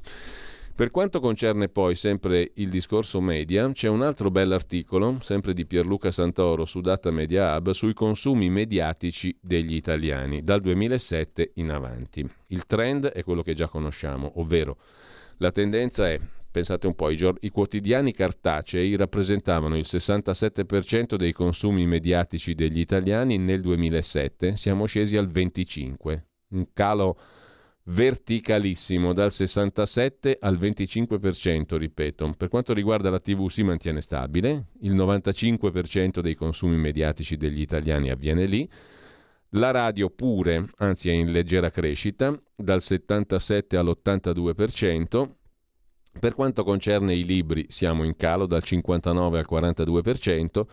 Per quanto riguarda invece internet siamo saliti dal 45 del 2007 all'88% del 2022. Il Censis ha pubblicato il diciottesimo rapporto sulla comunicazione e i media. Dopo aver estrapolato la penetrazione social e piattaforme digitali, Data Media Hub estrae i dati sull'evoluzione dei consumi mediatici degli italiani, in sintesi quelli detti sopra. C'è un altro articolo interessante, curato sempre da Pierluca Santoro su Data Media Hub, sul 2022 dei leader di partito su Facebook. Data Media Hub ha analizzato le fan page dei principali leader di partito dal 1 gennaio al 26 dicembre del 22. È Matteo Salvini il capo di partito con il maggior numero di follower, più di 5 milioni. Risultati ottenuti anche grazie a 772 inserzioni e un investimento di 616 mila euro su Facebook per quanto riguarda Salvini. Lo seguono Giuseppe Conte con 4 milioni e mezzo, Giorgia Meloni 2,7 milioni, in crescita di ben 405 mila follower da inizio 22 con massicci investimenti pubblicitari su Facebook anche da parte dell'attuale Premier e di Fratelli d'Italia. Carlo Calenda è quello che effettua la maggior pressione con una media giornaliera di oltre 5 post e mezzo. Matteo Renzi è quello che posta meno di tutti, circa un post al giorno. Il maggior numero di interazioni, cioè la somma di like, reazioni, commenti e condivisioni, è generata da Salvini, che però ha il tasso di interazione, cioè di coinvolgimento, più basso di tutti i capi di partito presi in esame. Rispetto all'alleato Giorgia Meloni, cinque volte tanto circa il tasso di engagement dell'attuale Presidente del Consiglio, Giorgia Meloni, cinque volte più di Salvini. La leader di Fratelli d'Italia è anche il soggetto politico che ottiene il maggior numero di visualizzazioni dei propri video, più di 100 milioni, generati da 396 video postati nell'arco del 2022, cioè più di un video al giorno, più del triplo di Enrico Letta, che ne ha postati in un anno soltanto 95. Uno sforzo e un costo di produzione per niente trascurabile, quello sostenuto dallo staff di comunicazione di Giorgia Meloni, Fatto 100 le interazioni, la maggior quota di condivisioni è quella generata dai post di Giuseppe Conte, il quale si attesta al 10 e passa per cento, circa tre punti sopra Renzi e Meloni. Quello che ottiene la minor quota di condivisioni è invece Enrico Letta, che non brilla su Facebook. Conte in media ottiene 3.192 condivisioni per ogni post, la Meloni 1.811, Salvini terzo 574, Letta solo 55. Le condivisioni aumentano la portata del messaggio, amplificano il messaggio, come dimostra il caso del video di Giuseppe Conte che ottiene più di 507.000 visualizzazioni che salgono a più di 752.000 views grazie alle condivisioni, sinonimo di condivisione da parte della persona, creano fiducia nel messaggio. Il leader uscente del PD è invece colui che ottiene la maggior quota di commenti, ma molti sono di critica o di scherno nei suoi confronti. La maggior parte la maggiore incidenza invece di like e reaction è per Silvio Berlusconi, 78%, un primato poco invidiabile perché si tratta della tipologia di interazione di minor valore Infatti il leader di Forza Italia è penultimo per tasso di engagement. C'è un'infografica che poi riassume il tutto, poi ciascuno valuta se l'investimento è stato proporzionale al risultato e quanto poi diventino voti tutte queste cose. Dopo la pubblicità, dopo la, pubblicità, dopo la pausa, torniamo sugli altri fatti e sugli altri articoli di oggi, ce n'è da dire abbastanza. Stai ascoltando Radio Libertà. La tua voce libera, senza filtri né censura. La tua radio.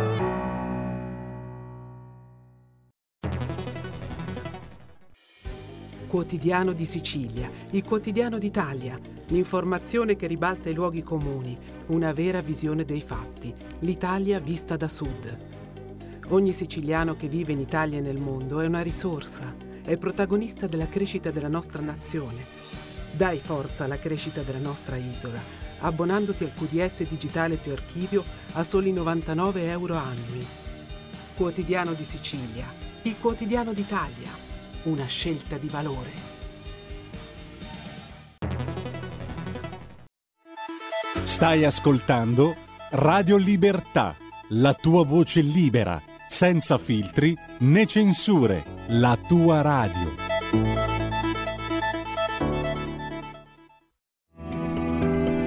Il meteo.it presenta le previsioni del giorno.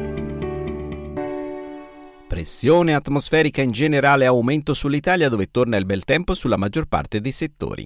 In mattinata sole dominante al centro-nord, con cieli sereni o poco nuvolosi, salvo per dei lievi disturbi sulle Alpi di confine. Più instabile al sud, con fenomeni sparsi. Nel pomeriggio le uniche precipitazioni saranno a carico del sud, specie di Puglia, Calabria e Sicilia, generalmente buono altrove, ma ventoso.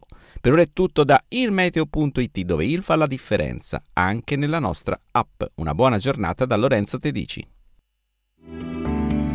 Avete ascoltato le previsioni del giorno. Every breath you take, every move you make, every bound you break, every step you take, I'll be watching you. Every single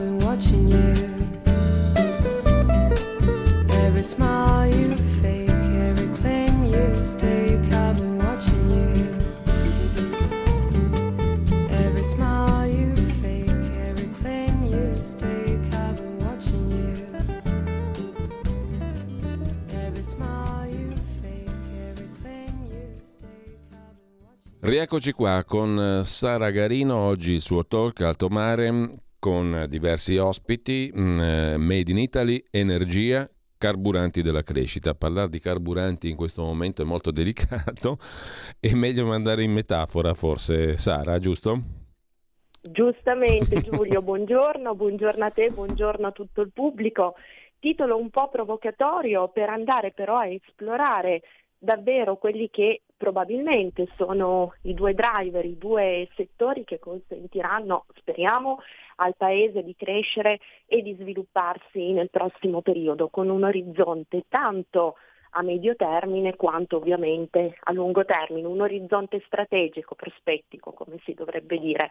Ce ne occuperemo, come hai detto tu, con eh, una vasta messe di ospiti, avremo Furio Truzzi, presidente di Assutenti, Alberto Gusmeroli, deputato della Lega, presidente della decima commissione attività produttive, commercio e turismo, commissione che ha eh, qualche settimana fa incardinato, iniziato alcuni tavoli di lavoro dedicati per l'appunto al Made in Italy. Avremo poi con noi anche Giovanni Ceccaroni, economista di Nomisma Energia, e Jacopo Giliberto, giornalista del Sole 24 Ore. Bene, allora un appuntamento molto ricco, come sempre quello di Alto Mare alle ore 12 con Sara Garino. Mm, a più tardi Sara, grazie. Grazie a te Giulio, buon lavoro e un saluto a tutto il pubblico. Già che ci siamo, poi alle 9.30 uno speciale curato dal nostro Federico Borsari in veste di DJ, che è anche uno dei suoi molteplici lavori, eh, uno speciale dedicato a Arnaldo Ciato. Avremo modo di risentire per un'oretta tutte le, almeno alcune delle principali composizioni del maestro Ciato, che è stato una colonna della nostra radio per tantissimi anni con la sua osteria padana del jazz. Come abbiamo ricordato in questi giorni, è scomparso l'altro giorno a 90 anni e lo ricelebriamo oggi come si deve con un'intera ora di ascolto, di buona musica e di ottimo pianoforte, tra le altre cose, ma è stato uno strumentista e anche un concertatore di grandissimo livello, il maestro Arnaldo Piuri, detto Ciato. Eh, dalle 9.30 alle 10.30, alle 10.40 come tutti i giorni oltre la pagina con Pierluigi Pellegrin, Marino Longoni, direttore di Italia Oggi 7, Lucas, l'ufficio complicazioni affari semplici che ha colpito ancora. Per scoprirlo di che cosa e come alle 10.45. Alle 11.05 Paolo Cirino Pomicino, non c'è bisogno di presentazioni, già più volte ministro. Lo spoil system. Alle 11.35 Luigi Mascheroni, Il giornale, una mostra alla Casa dei Libri a Milano e le celebrazioni per il centenario della nascita di Italo Calvino. Questi gli argomenti del menù eh, di Pierluigi Pellegrin. Un salto alla serata con Zoom, il drive time in mezzo ai fatti di Antonino Danna. Il caso di Saman Abbas, la diciottenne di origini pakistane uccisa dai parenti in quel di Novellara, Reggio Emilia, con Swazbai se ne parla da parte di Antonino Danna, alle 19.05 il faccia a faccia con Ruben Razzante, giornalista, componente della task force governativa contro la diffusione di fake news sul coronavirus, fondatore del portale diritto dell'informazione.it, docente di diritto dell'informazione all'Università Cattolica. Si parla di sinistra, di autonomia, di Qatargate. Alle 18.05 Edoardo Montolli, come ogni martedì, fronte del blog, la sua rubrica che fa il punto sulle questioni italiane. Questo in sintesi estrema è il menù della giornata di oggi. Intanto torniamo ai quotidiani di oggi. Vi segnalo un bell'articolo di Carlo Valentini su Italia Oggi, abbiamo dato prima il titolo di prima pagina, sul vaccino italiano della speranza. Con i fondi del PNRR si passa alla verifica sull'uomo per il- la cura del tumore al pancreas, quello per cui è morto Gianluca Vialli. A Torino si sta sperimentando una cura. Carlo Lavecchia, epidemiologo all'Università di Milano, dice fra i principali tumori il cancro del pancreas è il quarto più comune. Resta l'unico a non mostrare una riduzione nei tassi di mortalità negli ultimi 30 anni in Europa, tanto negli uomini quanto nelle donne. È un cancro molto cattivo, molto letale e in eh, Italia appunto si sta sperimentando una cura a Torino, un vaccino della speranza. Mentre, sempre mh, in tema di sanità, vi segnalo su Avvenire un'intervista al professor Gianvito Martino dell'ospedale San Raffaele di Milano, il quale parla di sclerosi multipla. Anche qui c'è una speranza per una cura in Italia. Nei primi test la malattia rallenta, si è conclusa positivamente al San Raffaele di Milano la fase 1 della prima sperimentazione al mondo con cellule staminali neurali contro una forma progressiva della patologia della sclerosi multipla. Siamo già pronti alla fase 2, dice il professor Martino. Sanno fiutare le zone danneggiate dei tessuti e vanno a spegnere l'incendio in maniera mirata. Sono anche intelligenti perché bloccata l'emergenza creano le condizioni per ricostruire ogni parte distrutta. Questa è la straordinaria scoperta a cui sono giunti dopo vent'anni di studi gli scienziati dell'ospedale San Raffaele di Milano, osservando le cellule staminali neurali, cioè prelevate dal cervello, impiegate contro la sclerosi multipla progressiva. Nella prima sperimentazione al mondo, chiamata STEMS, di cui si è appena chiusa con successo la fase 1, quella che garantisce la sicurezza e la tollerabilità del trattamento. In questa fase i ricercatori di neuroimmunologia e del centro sclerosi multipla dell'ospedale San Raffaele di Milano hanno osservato una riduzione della perdita di tessuto cerebrale nei pazienti trattati col maggior numero di staminali e una variazione del profilo proteico nel liquido cerebrospinale in senso neuroprotettivo. Il dato è di estremo interesse, ha trovato spazio sulla rivista Nature Medicine e avvicina, anche se in tempi non brevissimi, una terapia potenzialmente in grado di bloccare la progressione della sclerosi multipla e di favorire la rigenerazione delle aree del sistema nervoso danneggiate, ma bisognerà prima svolgere altre due fasi della sperimentazione. L'intervista su avvenire al neuroscienziato Gianvito Martino, direttore scientifico del San Raffaele, prorettore alla ricerca dell'Università Vita Salute San Raffaele, colui che già alla fine degli anni 90 ha creduto nell'impiego di queste staminali fetali, cioè cellule progenitrici in grado di specializzarsi in tutti i tipi di cellule nervose. Una speranza italiana per la sclerosi multipla. Notizie positive. Le altre notizie sono, tra le altre cose, l'accordo fatto per la raffineria ISAB a Priolo, la russa Lukoil la cede alla Goi Energy, la chiusura dell'operazione, scrive tra gli altri oggi l'agenzia AGI, è prevista entro la fine di marzo prossimo. L'amministratore delegato della società acquirente, la Goi Energy, dice siamo consapevoli dell'importanza di ISAB, della raffineria di Priolo per l'economia italiana e per la Sicilia. ha un potenziale di sviluppo importante. Lukoil ha dunque raggiunto l'accordo per vendere la raffineria Isab alla Goi Energy, che è un ramo del settore energetico di Argus, il quale a sua volta è un fondo di private equity asset management con base a Cipro. Lo riferisce una nota del fondo. L'operazione è soggetta al verificarsi di alcune condizioni, ma la chiusura dell'operazione è prevista entro la fine del marzo del 2023.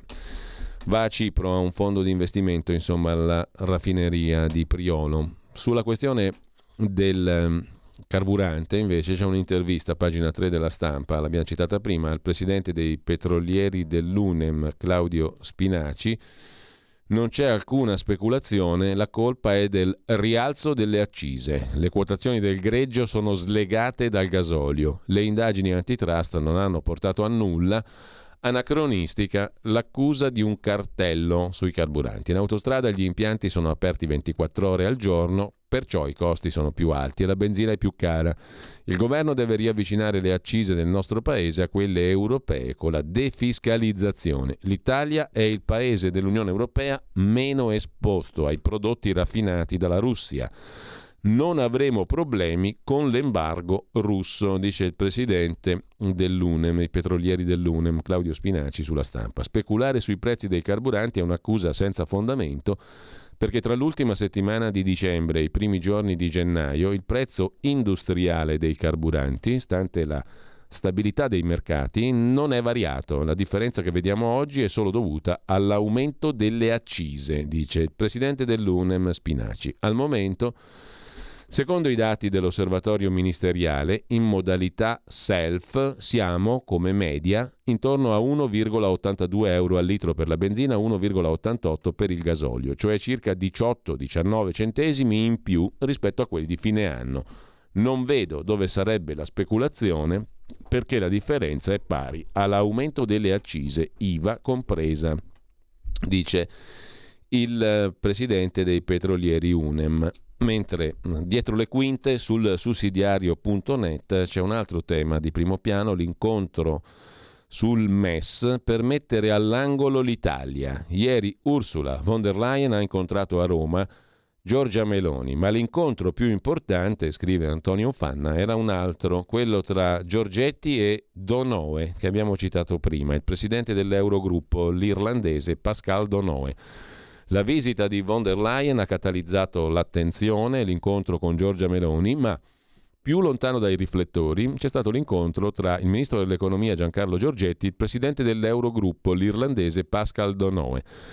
L'Eurogruppo è il coordinamento dei ministri delle finanze dei 20 stati dell'Unione Europea con la moneta unica. Di solito l'Eurogruppo si riunisce alla vigilia di un Consiglio dei ministri delle finanze di tutti i 27 paesi aderenti all'Unione Europea si riunisce per mettere a punto le strategie più favorevoli ai paesi dove circola l'euro, organismo informale, strumento di lobby, sede in cui si prendono le decisioni che contano.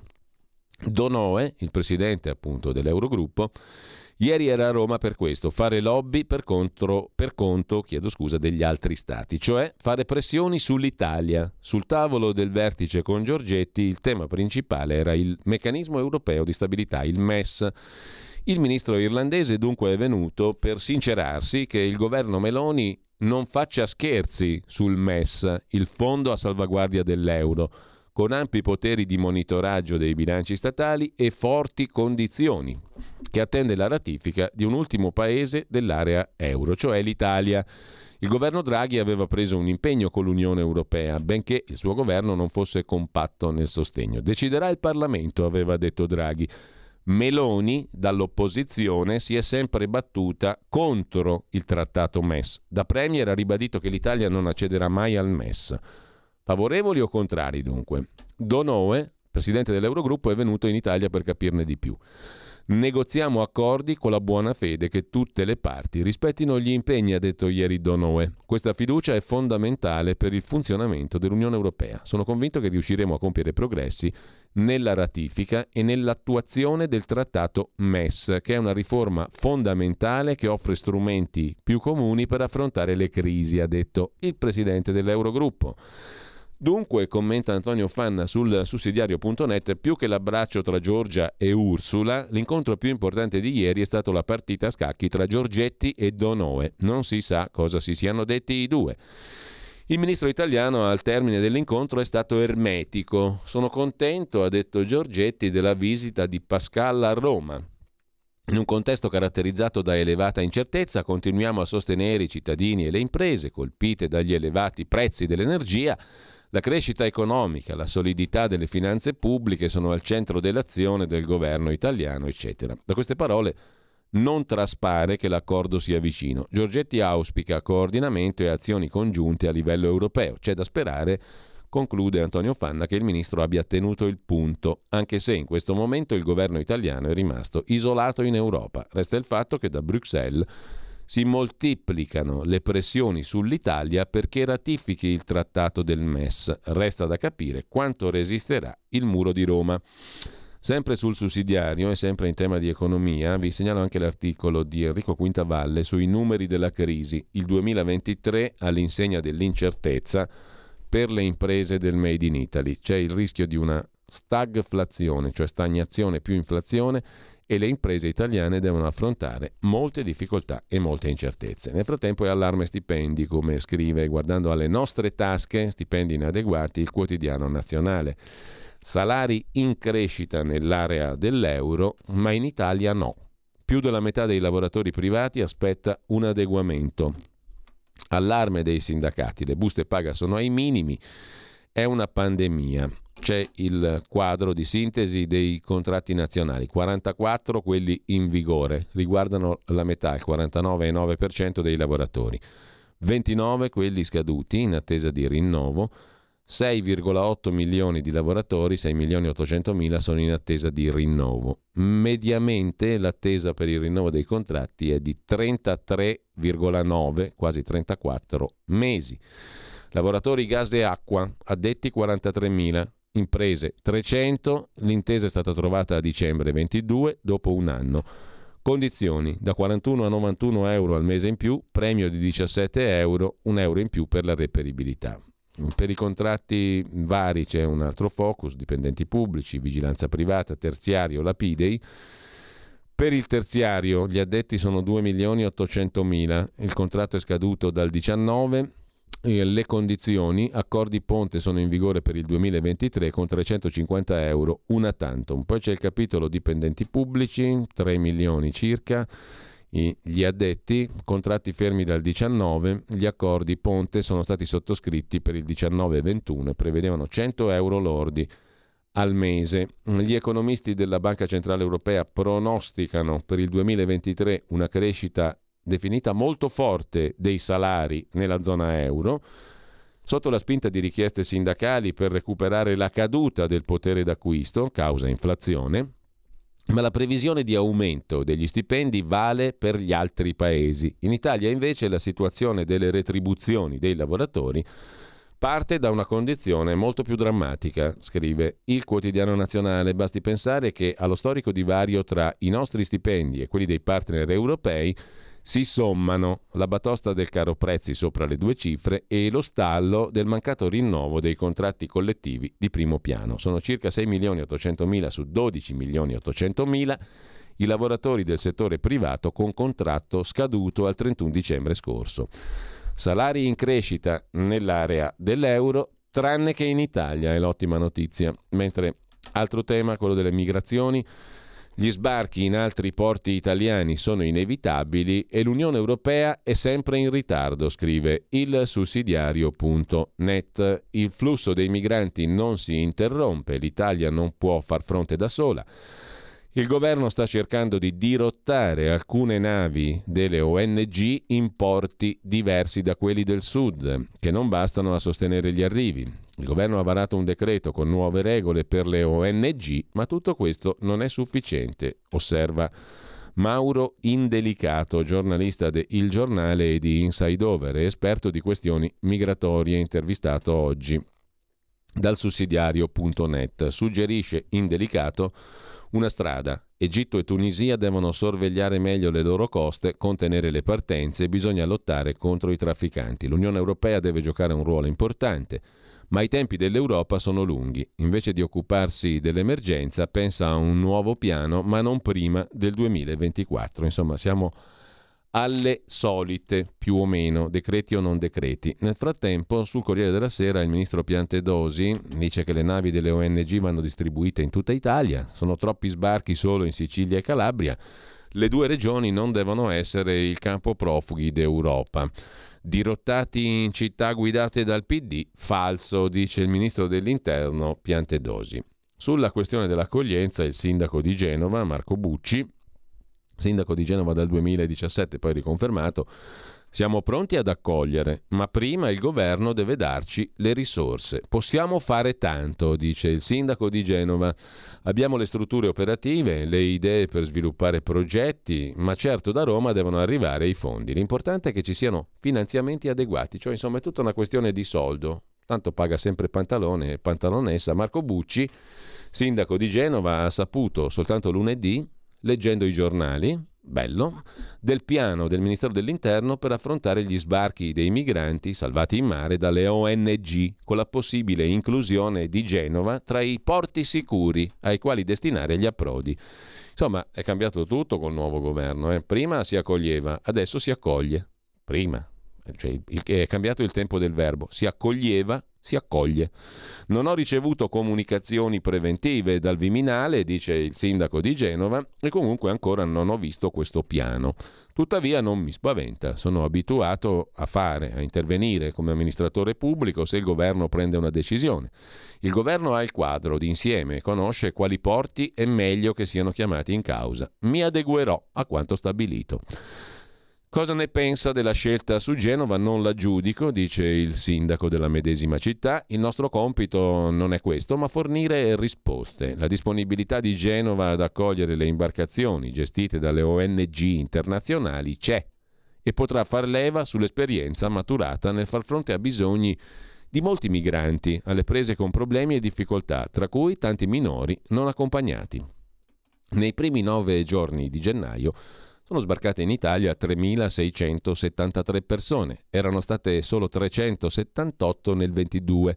Da qui il progetto di allargare l'accoglienza anche al nord. Come si muoverà il comune di Genova? Sarà decisivo, risponde il sindaco Bucci, valutare l'impatto del piano del Ministero dell'Interno, considerando le ricadute e i disagi sul territorio e il calcolo dei costi dell'operazione. I porti sicuri, garantendo la sicurezza di navi e passeggeri, non devono scoppiare per troppo carico, come sta succedendo in Sicilia e Calabria. Fronteggeremo, dice il sindaco di Genova, la fase di accoglienza, garantendo ai migranti una corretta ospitalità. Quanto alle spese, e qui siamo chiamati in causa tutti noi pantaloni e pantalonesse, chi sosterrà le spese? Chiederemo al governo Meloni, risponde il sindaco di Genova, le risorse chiaramente non è che ce la mette il governo, ce la mettiamo noi contribuenti, noi possiamo fare tantissimo, abbiamo le strutture operative a Genova, abbiamo le idee per sviluppare i progetti e lavorare al meglio, ma da Roma deve arrivare il quattrino, i finanziamenti, dice il sindaco. Quanto alla polemica sui porti sicuri solo su città gestite dal centro-sinistra, non mi interessa. Di questioni del centro-sinistra si occupa il centro-sinistra e non io. Insomma, mh, la differenza, il cambio di passo c'è. Prima si accoglieva, adesso si accoglie. Anche di più nei numeri, diciamo così. Eh, lo stesso sindaco mh, di Genova è intervistato anche dalla stampa. Sotto l'articolo Lampedusa accoglie altri 300 migranti e Ancona sta attendendo l'arrivo delle navi delle ONG. Ieri altri 6 sbarchi autonomi, salvati in 56 dopo un naufragio. Sono 884 gli ospiti nell'hotspot di Lampedusa, il doppio dei posti letto, solita storia. Intervista a Marco Bucci che anche sulla stampa naturalmente si dice pronto da sindaco di Genova ad aiutare, ma il governo ci dia il quattrino, le risorse. Per ora gestiamo 2000 persone, anticiperemo i soldi, siamo certi che ci verranno restituiti. Faremo il possibile per l'assistenza giorno per giorno, fornendo anche alloggio, lezioni e formazione, dice il sindaco di Genova Bucci. Altro tema ancora di governo. Le autonomie regionali. Abbiamo visto prima che De Luca si è molto arrabbiato, ha attaccato il ministro Calderoli, Prima gli scatti sorridenti, le fotografie a Palazzo Santa Lucia a beneficio dei giornalisti, poi ieri il nuovo scontro tra il presidente della Campania De Luca e il ministro Calderoli. Tema l'autonomia differenziata delle regioni. Apriremo una guerra politica durissima, ha detto il governatore della Campania contro Calderoli, che qualche ora prima aveva spiegato che anche il governatore De Luca, come altri esponenti del PD, è favorevole alla mia riforma sull'autonomia differenziata. Per niente, De Luca invece ha detto che Calderoli si merita solo la guerra. C'è invece uno scenario di scontro, appunto, su cui ora insistono due accelerazioni, scrive Il Mattino di Napoli di stamani. Due accelerazioni che si muovono con forza uguale ma contraria. L'esponente leghista forza la mano sull'autonomia per le prossime regionali il PD fa lo stesso schierandosi in maniera unitaria, senza più strizzare l'occhio a Calderoli. Quando ci siamo incontrati con Calderoli, ha detto De Luca ieri, abbiamo avuto l'acquisizione di alcuni punti pregiudiziali posti dalla Regione Campania, a cominciare da quello principale. Si discute fra sei mesi dopo che avremo fi- definito i LEP, i livelli essenziali delle prestazioni da garantire uniformemente in tutta la magnifica Italia. La bozza del ministro Calderoli rappresenta un passo indietro preoccupante rispetto a qualche giorno fa, ha detto De Luca. Credo che sia molto influenzata dalla scadenza elettorale in Lombardia e in altre regioni. C'è un rinvio alla spesa storica che doveva essere cancellato. C'è all'articolo 6 della bozza Calderoli il richiamo al residuo fiscale, quindi al trattenimento di flussi finanziari nelle regioni dove i flussi maturano. C'è il rifiuto nel testo della proposta che noi avevamo avanzato, cioè che i livelli essenziali delle prestazioni siano definiti da un organismo tecnico e non politico. Noi proponevamo l'ufficio parlamentare di bilancio, non è che può decidere il Consiglio dei Ministri. Se si dice che l'autonomia si fa a spesa invariata, è evidente che si sta dicendo che si mantengono i criteri della spesa storica, non si capisce che quello che si decide in una regione ha ricadute su tutte le altre e sul sistema delle autonomie, anche dei comuni. È tempo di fare le persone serie, dice De Luca, posizione contraria contro il testo di Calderoli, che invece predica un accordo con De Luca che non c'è o che almeno non ci sarebbe più, scrive il mattino di Napoli.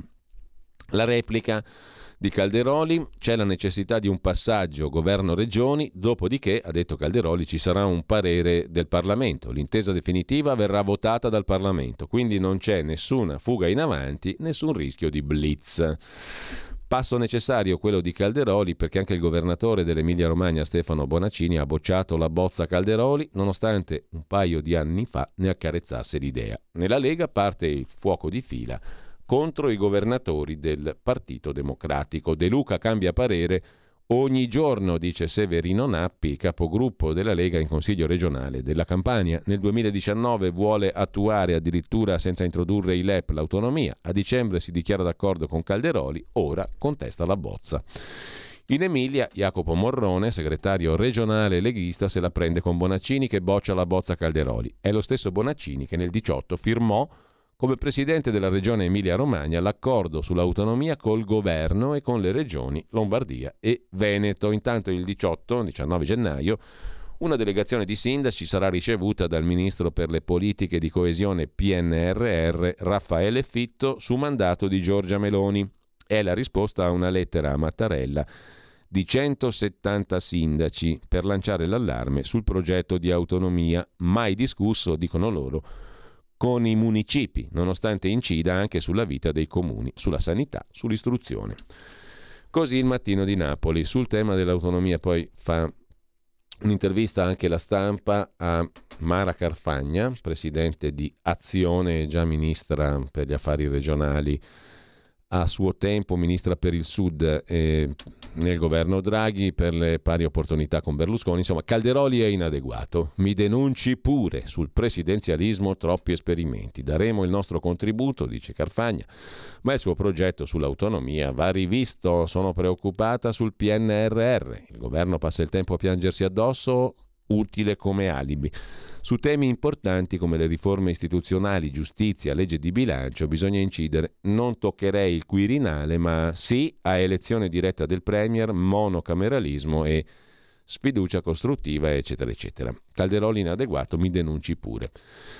Intanto, a proposito di Lega, sulla questione della rete Telecom e anche su Enel è intervenuto Matteo Salvini, no agli spezzatini per Telecom Italia, TIM. Nella vicenda Telecom, per la creazione della cosiddetta rete nazionale pubblica, l'alto là del leader della Lega, Salvini. Non voglio rubare il mestiere ad altri colleghi ministri, ha detto Salvini, ma Siccome ci sono più di 40.000 lavoratori coinvolti, la questione riguarda tutti. L'importante è non farne spezzatini e non venderne pezzetti per tappare il buco. Queste parole appaiono come un freno, scrive la stampa, all'idea di mettere in campo una riedizione dell'accordo che porterebbe Cassa Depositi e Prestiti ad acquisire la rete Telecom con alcuni fondi come Macquarie e KKR. Secondo Salvini situazioni critiche come quelle di Telecom a cui aggiunge anche quella di Enel, dovranno essere attenzionate, valutate e accompagnate. Abbiamo ereditato una situazione non brillante. Secondo Salvini, sia Telecom che Enel hanno bisogno di un grande piano a medio-lungo termine, cosa che è mancata nell'ultimo periodo. Una stilettata a Pietro Labriola, numero uno di Telecom, e a Francesco Starace, numero uno dell'Enel, che il proprio piano l'ha presentato a fine novembre. Un segnale politico, Salvini vuole contare nei due dossier. In quello di Enel, dove il, manca- il mandato dell'amministratore delegato scade in primavera, e in Telecom, dove quattro riunioni di un tavolo tecnico ministeriale con i due principali azionisti, Vivendi e Cassa Depositi e Prestiti, hanno portato al nulla finora. Sul tavolo, oltre alla vendita della rete, che lascia spazio a problematiche antitrust, resta anche l'ipotesi di una scissione proporzionale. Con questa soluzione gli attuali soci di Telecom si ritroverebbero azionisti tanto della società di servizi quanto della rete, potendo in seguito ribilanciare le quote. Questa sarebbe la via preferita dalla Lega nella vicenda, secondo alcuni osservatori. La convinzione che la soluzione fosse più vicina ha spinto ieri il titolo Telecom più 5,56% in borsa. Sulla rete l'alto là di Salvini no a spezzatini per tappare i buchi. Intanto, a proposito di profitti e di aziende, sul sussidiario.net vi segnalo un articolo dedicato a Moderna, una delle case produttrici di vaccini. Guadagni per 18,4 miliardi di dollari dai vaccini. Moderna ha comunicato i guadagni 2022, 18 miliardi 400 milioni di dollari provenienti dai vaccini. Le stime Covid per il 2023 Moderna ha comunicato di avere mantenuto inalterate le stime sui ricavi da vaccini contro il Covid-19 per il 2023, cioè quello che è stato guadagnato nel 2022 verrà guadagnato secondo Moderna nel 2023 che è appena iniziato. Quindi ci si rivaccina tutti o comunque si comprano i vaccini. Al momento sono di 5 miliardi di dollari i guadagni con la possibilità di ottenere poi ulteriori contratti in Europa, Giappone, Stati Uniti e non solo. L'azienda ha annunciato che nel solo 22 ha ottenuto ricavi dai vaccini per 18,4 miliardi di dollari, scrive il sussidiario.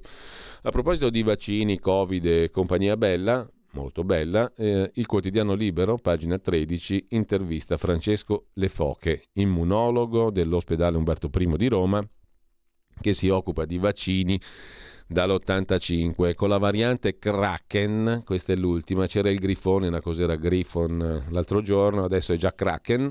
Con la variante Kraken sarà record di contagi, poi li chiamano vaccini, no? Roba che arrivano le, varia- le varianti che poi non sono più fortunatamente letali, va detto, come una volta, come nel 20, o apparentemente tali, in ogni caso, e poi le tali per chi, bisogna distinguere in classi di età, via dicendo, ma comunque non andiamo troppo per il sottile, anche se bisognerebbe farlo.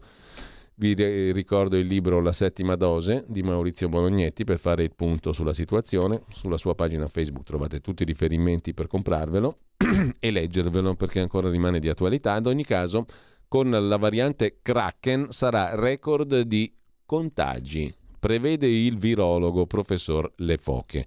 Mai visto un virus così nella storia. Effettivamente, la variante che viene dagli Stati Uniti si imporrà nel mondo, ma grazie ai vaccini non è più pericolosa delle altre già viste. I cinesi da testare. Per bloccare il virus bisogna far partire le persone dalla Cina con un tampone già fatto. Insomma, sarà record di contagi, ma non è niente di più pericoloso di altre varianti già viste. Quindi Cosa facciamo? Continuiamo a vaccinare per varianti che variano e che non sono pericolose? Intanto i letti, quello sì, negli ospedali, questo è fuori di dubbio, sono calati del 29,5% in, in 20 anni. E il dato, il grafico, lo state vedendo, è impressionante, la discesa. Lo trovate su True Numbers. I letti negli ospedali sono calati di un terzo, 29% in meno, un letto su tre è scomparso in 20 anni. Sono stati tagliati 79.148 letti negli ospedali. Sono 188.000 adesso, erano 268.000 nel 2000. In 19 anni abbiamo fatto un super taglio. Intanto abbiamo 3,16 posti letto ogni mille abitanti. Pensate che mh, quegli arretrati, quegli incivili dei tedeschi ne hanno più del doppio, 7,94, quasi 8 contro i 3,16 italiani. Quanti posti letto negli ospedali? Quanti in terapia intensiva? Sono tanti o pochi rispetto al numero degli abitanti? Sui media, nei corridoi della politica, tra i cittadini, l'interesse per questi numeri è aumentato nell'ultimo anno e mezzo. Le risposte non sono molto positive se consideriamo, scrive True Numbers, che nel corso degli anni si è assistito a una generale diminuzione dei letti negli ospedali. Facendola corta, mh, con i numeri della serva, complessivamente sono scesi in Italia tra il 2000 e il 2019 da 268.000 a 188.000. 79.148 letti abbiamo perso, ovvero il 29,5%, ma la spesa mica è diminuita. Calcolando la proporzione degli abitanti parliamo di 3,16 posti letto negli ospedali ogni mille persone. Sono meno di quelli presenti in gran parte degli altri paesi. Pensate che il record di posti letto ce l'ha un altro paese arretrato e incivile, il Giappone. In Giappone i posti letto per mille abitanti sono 12,84, Corea del Sud 12,44 e nell'incivile Russia sono 8 ogni mille abitanti i posti letto negli ospedali contro 3,16 di quelli italiani. Anche in Germania sono molti più che in Italia, quasi 8, 7,94 ogni mille persone. Sul versante opposto, in fondo alla classifica, troviamo paesi come il Messico, 0,97 posti letto ogni mille abitanti, Costa Rica 1,1, Colombia, Cile. Subito dopo Canada e Regno Unito, entrambi con circa 2,5. Per quanto riguarda l'andamento storico dei posti letto in Italia, mh, si tratta della somma dei posti letto per acuti, riabilitazione, lungodegenza e reparti psichiatrici. Nel caso italiano i letti per acuti sono la maggioranza, 155.000 e via dicendo. Poi c'è tutto il dettaglio, ma il numero chiave è la diminuzione del 30% dei letti negli ospedali negli ultimi vent'anni.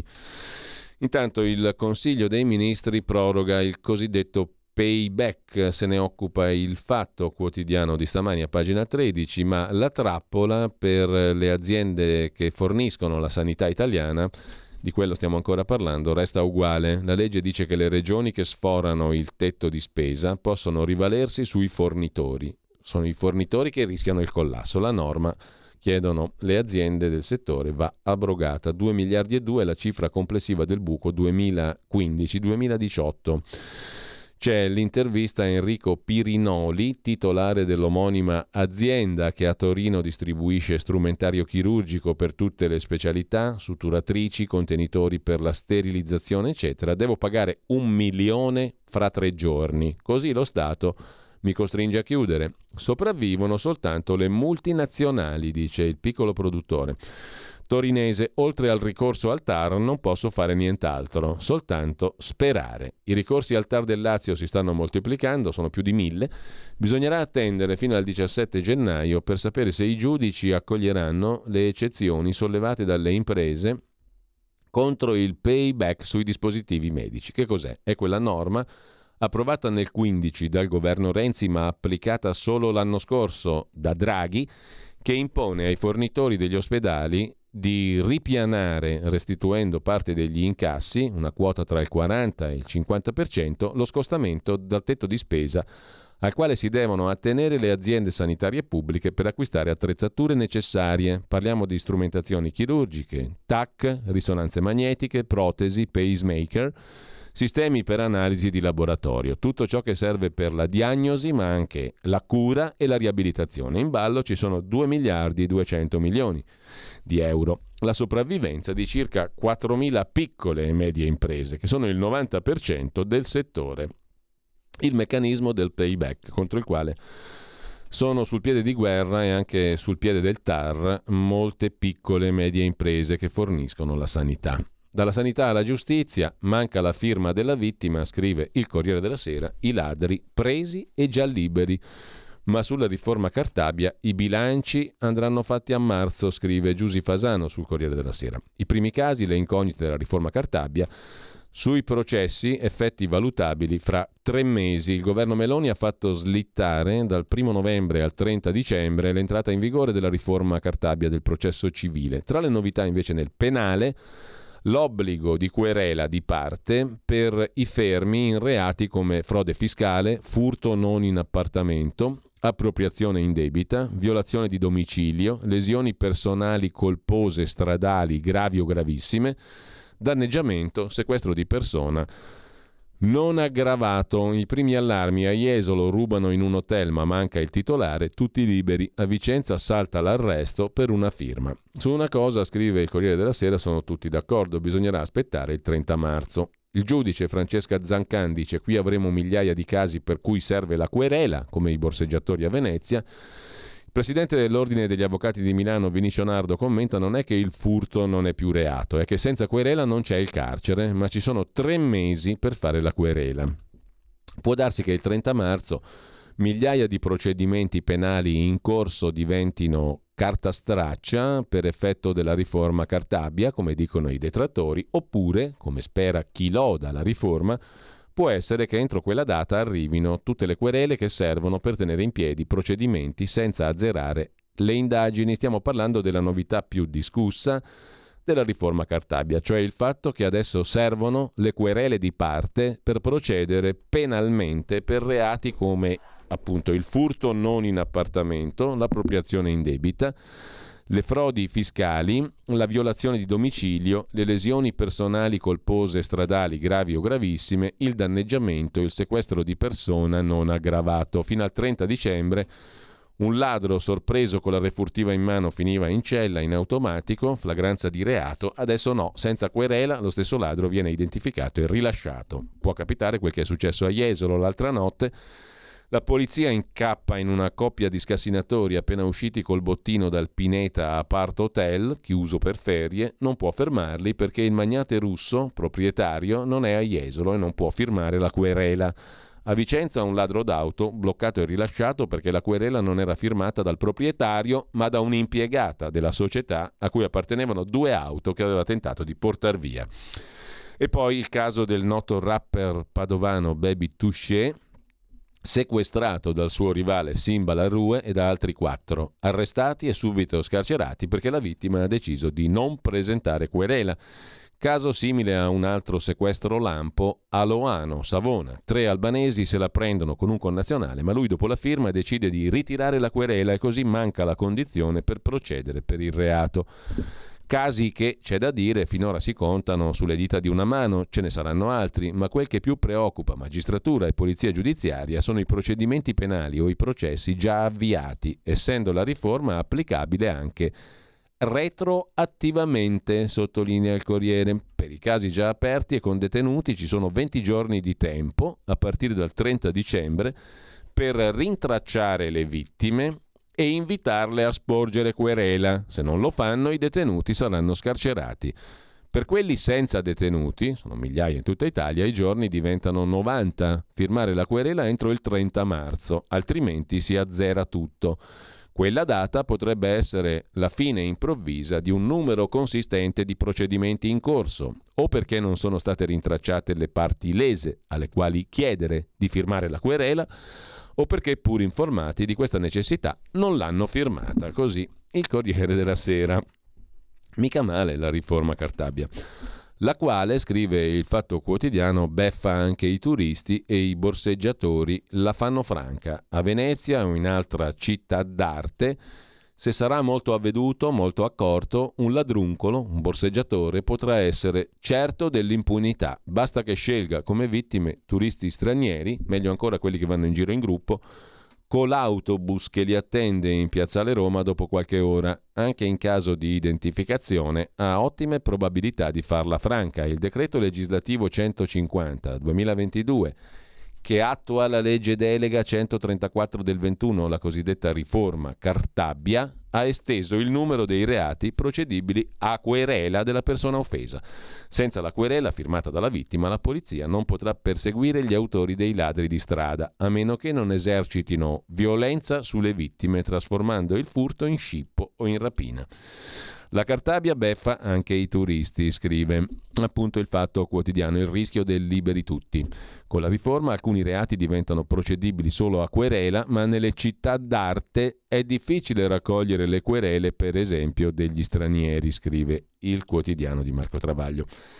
Cambiando ancora argomento, si vota, come si sa, per le regionali a febbraio in Lombardia e nel Lazio non è ancora tempo per la sinistra in Lombardia, scrive sugli statigenerali.com il professor Paolo Natale. Il risultato dei sondaggi attualmente è Fontana 43-44, Maiorino 34-35, Moratti 18-19. Un mese manca la consultazione regionale in Lombardia e Lazio e scende in campo la competizione demoscopica. A colpi di sondaggio si può dire che non è ancora tempo per la sinistra. In Lombardia, scrive il professor Natale. Sulla questione del PD, invece della sinistra, o quel che si può definire tale, eh, il PD è in, in cerca di, segreter- di, segretario. La candidata alla segreteria Ellie Schlein, intervistata oggi da Avvenire, dice di non volere la resa dei conti di costruire il PD per i poveri, per la terra, con la T maiuscola,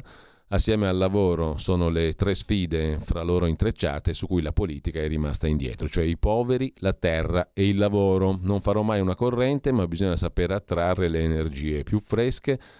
Serve come un ricongiungimento familiare nel partito per sfidare su nuovi terreni tutte le culture che sono alla base, allargare la partecipazione, voglio il voto online il disegno di legge Calderoli sulle autonomie va rigettato con forza. Sui migranti il nuovo PD non fa accordi con la Libia. La destra è ipocrita, è illegale e crudele allungare il viaggio delle navi ONG. L'unico valido è un modello di accoglienza diffusa, più o meno quello di cui parlavamo prima, no? Non più solo Calabria e Sicilia. Nel frattempo, sul dibattito del PD interviene anche il sindaco di Bergamo, Giorgio Gori, con una lunga riflessione pubblicata oggi sul quotidiano La Repubblica, il modello inglese, il modello dei laburisti inglesi, Starmer, per rilanciare il PD, la sua vocazione maggioritaria.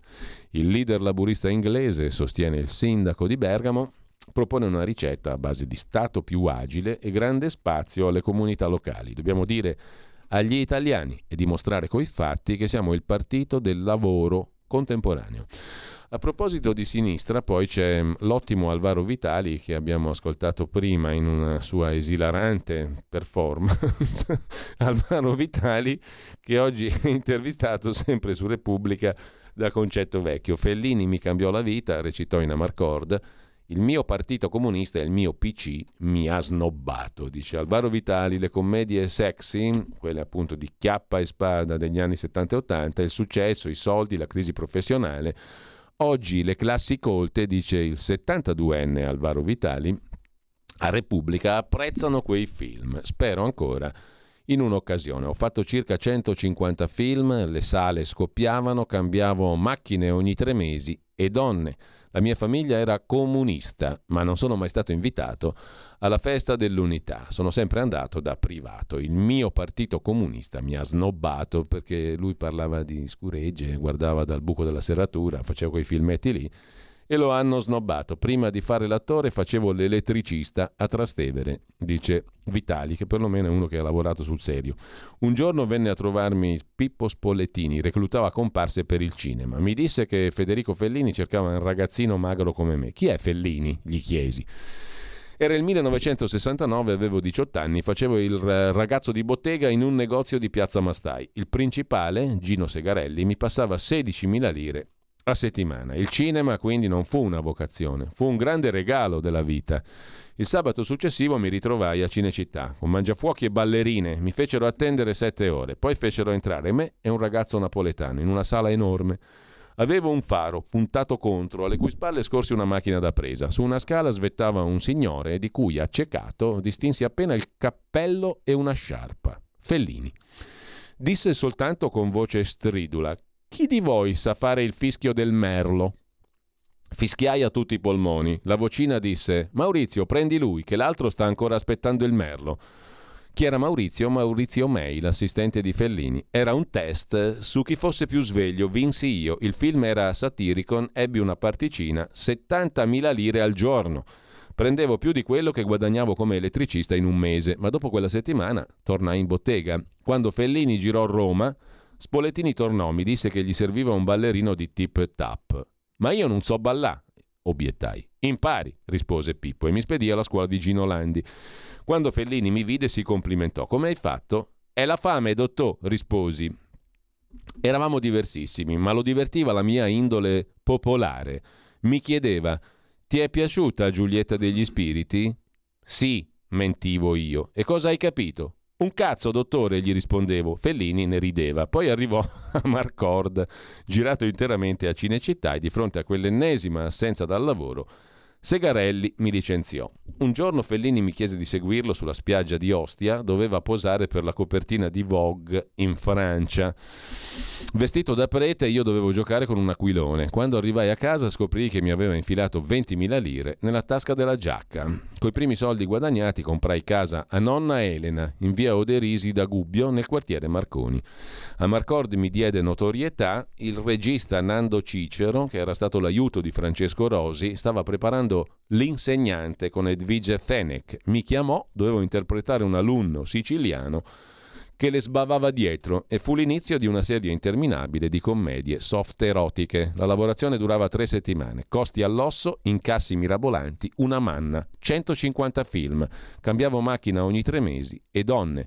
Ero la spalla di dottoresse e insegnanti, ho lavorato con le sex symbol degli anni 70. La mia famiglia era comunista ma non sono mai stato chiamato alle feste dell'unità, dice ancora Alvaro Vitali. Insomma, Alvaro Vitali dice io sono di sinistra, all'epoca votavo PC, la mia famiglia votava PC, ho più volte attaccato i manifesti, giravo con l'auto con l'altoparlante sul tetto, davo gli annunci, stasera parlerà l'onorevole Paietta. Avevo uno zio, Franco Vitali, che lavorava a botteghe oscure, ma il Partito Comunista Italiano non mi ha mai invitato una sola volta alla festa dell'unità. A me piaceva andarci, sono sempre andato da privato. Oggi vota PD? No. Per me il PD è la democrazia cristiana, mi sono astenuto.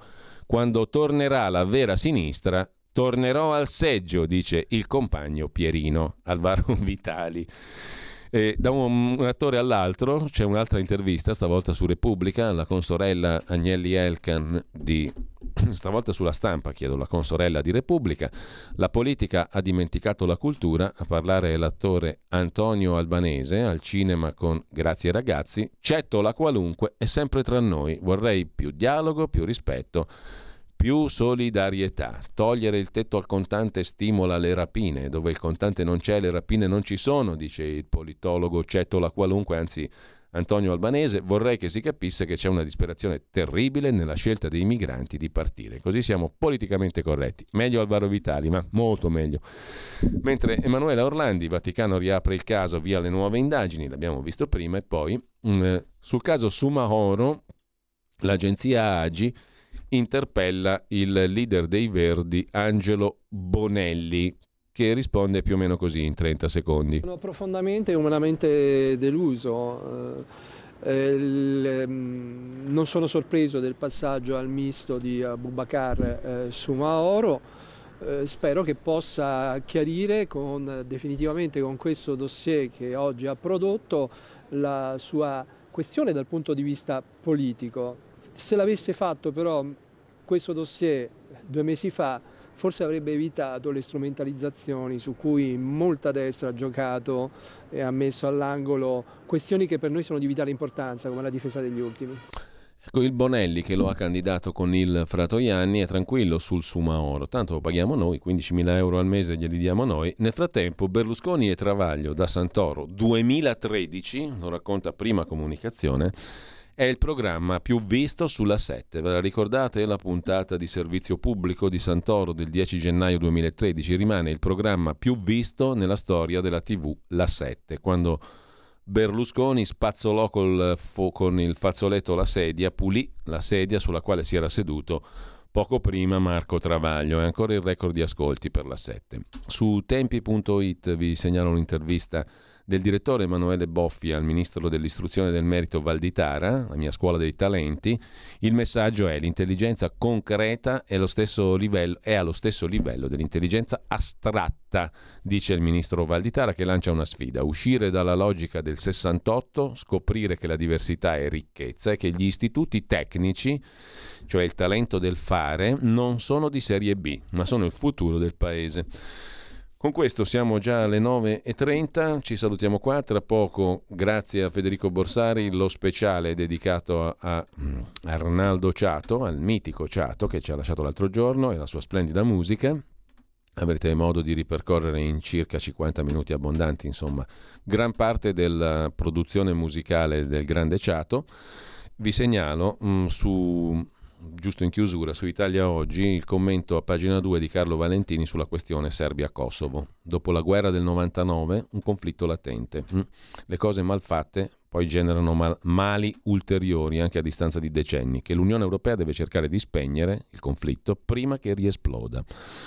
Intanto David Petreus, generale ex direttore della CIA, sulla stampa annuncia che Kiev sta per lanciare la controffensiva all'Ucraina con le armi fornite dall'Occidente. L'Ucraina riconquisterà presto territori nel sud del paese, ma sanzioni e forniture non devono venire meno. Putin si fermerà solo quando vedrà che la guerra è insostenibile.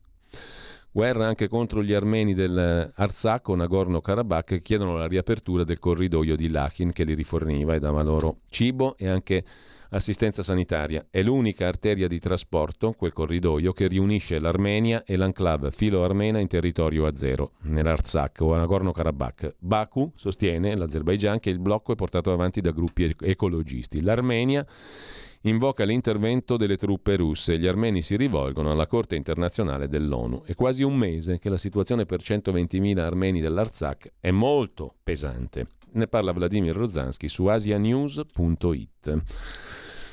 Con ciò ci salutiamo veramente, vi ricordo anche a proposito di Armenia su tempi.it il nuovo romanzo di Antonia Arslan, Il destino di Agavni, edizioni Ares, eh, recensito da Tempi appunto, l'indimenticabile storia di una famiglia dimenticata dalla storia, quella con la S maiuscola, il nuovo romanzo di Arslan si incunea in un vuoto della storia, nella vita di quattro armeni svaniti nel nulla nell'Anatolia del 1915. Il destino di Agavni, Antonia Arslan, edizioni Ares. Buona mattina a tutti, buon ascolto adesso tra poco con la musica del grande Ciato. Qui Parlamento. Ministro, da articoli apparsi sulla stampa si apprende che verrà avviato un forum delle aree metropolitane che si articolerà in sessioni specifiche in sede di Comitato Nazionale per l'Ordine e la Sicurezza Pubblica e che avrà la finalità di un confronto tra grandi città, Milano, Napoli, ehm, Roma, eh, per eh, creare un'azione comune di contrasto delle specificità eh, che sono poi eh, il problema delle periferie, sono il problema delle occupazioni abusive, eh, i problemi specifici insomma, specifici insomma, delle aree metropolitane. Riguardo a questo abbiamo già assistito a due, chiam- potremmo chiamarli casi pilota, che sono stati lo sgombero avvenuto in via Bolle a Milano e anche più recentemente sgombero nel quale tra l'altro su 156 abitazioni 90 sono risultate abusive e a Napoli nel palazzo di Pizzo Falcone dove addirittura i 16 eh, edifici liberati, i 16 appartamenti liberati eh, facevano capo per lo più alla criminalità organizzata. Eh, sappiamo anche sempre da questi ehm, riferimenti di stampa stampa che verrà probabilmente rinnovato anche l- l'assetto della polizia Deve locale. Quindi questa interrogazione è volta a sapere specificamente che cosa intenda fare il Ministero in tal senso. La ringrazio. Il ministro dell'Interno Matteo Piantedosi ha facoltà di rispondere. Prego.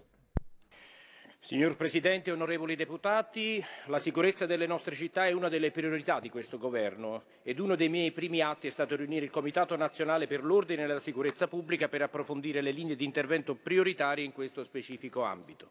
Ho voluto anche dare un immediato segnale alle comunità locali, presidendo i comitati provinciali per l'ordine e la sicurezza pubblica a Napoli e a Milano, due aree metropolitane che insieme a Roma, pur nella loro peculiarità, presentano problemi simili alle quali sarà dedicata una particolare e crescente attenzione.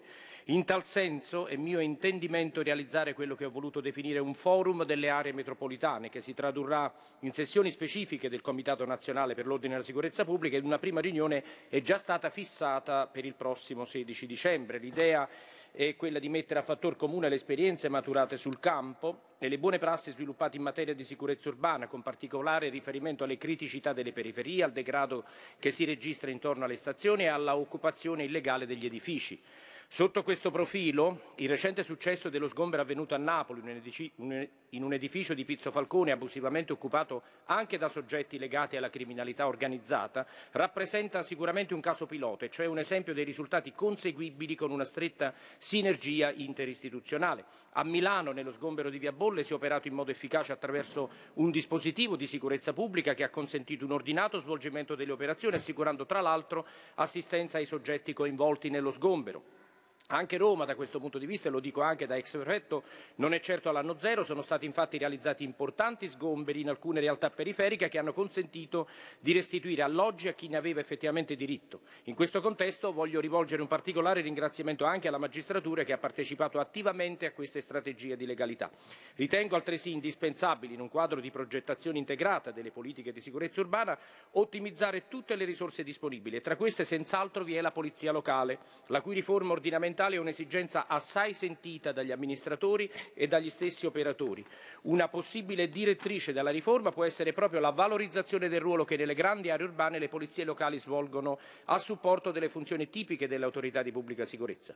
Un ulteriore profilo di intervento sul piano preventivo, e concludo, è l'incremento dei sistemi di videosorveglianza. A questo proposito evidenzio che nel disegno di legge di bilancio all'esame di questo ramo del Parlamento sono stati stanziati 45 milioni di euro per il triennio 2023-2025. Grazie. Grazie Ministro. Ha facoltà di replicare la deputata Ravetto per due minuti. Prego.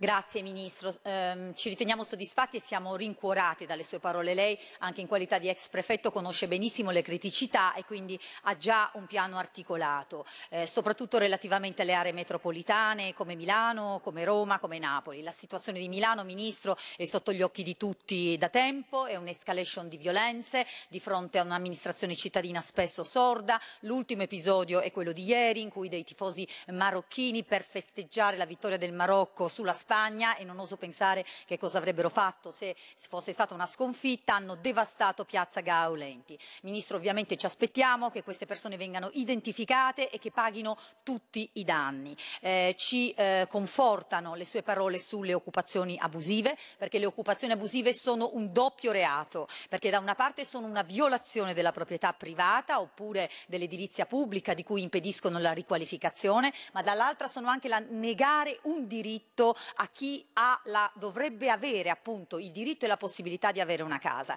Quindi con lei confidiamo che finalmente le case andranno alle persone meritevoli e non troppo spesso a occupanti criminali. Benissimo la Qui Parlamento. Avete ascoltato la rassegna stampa.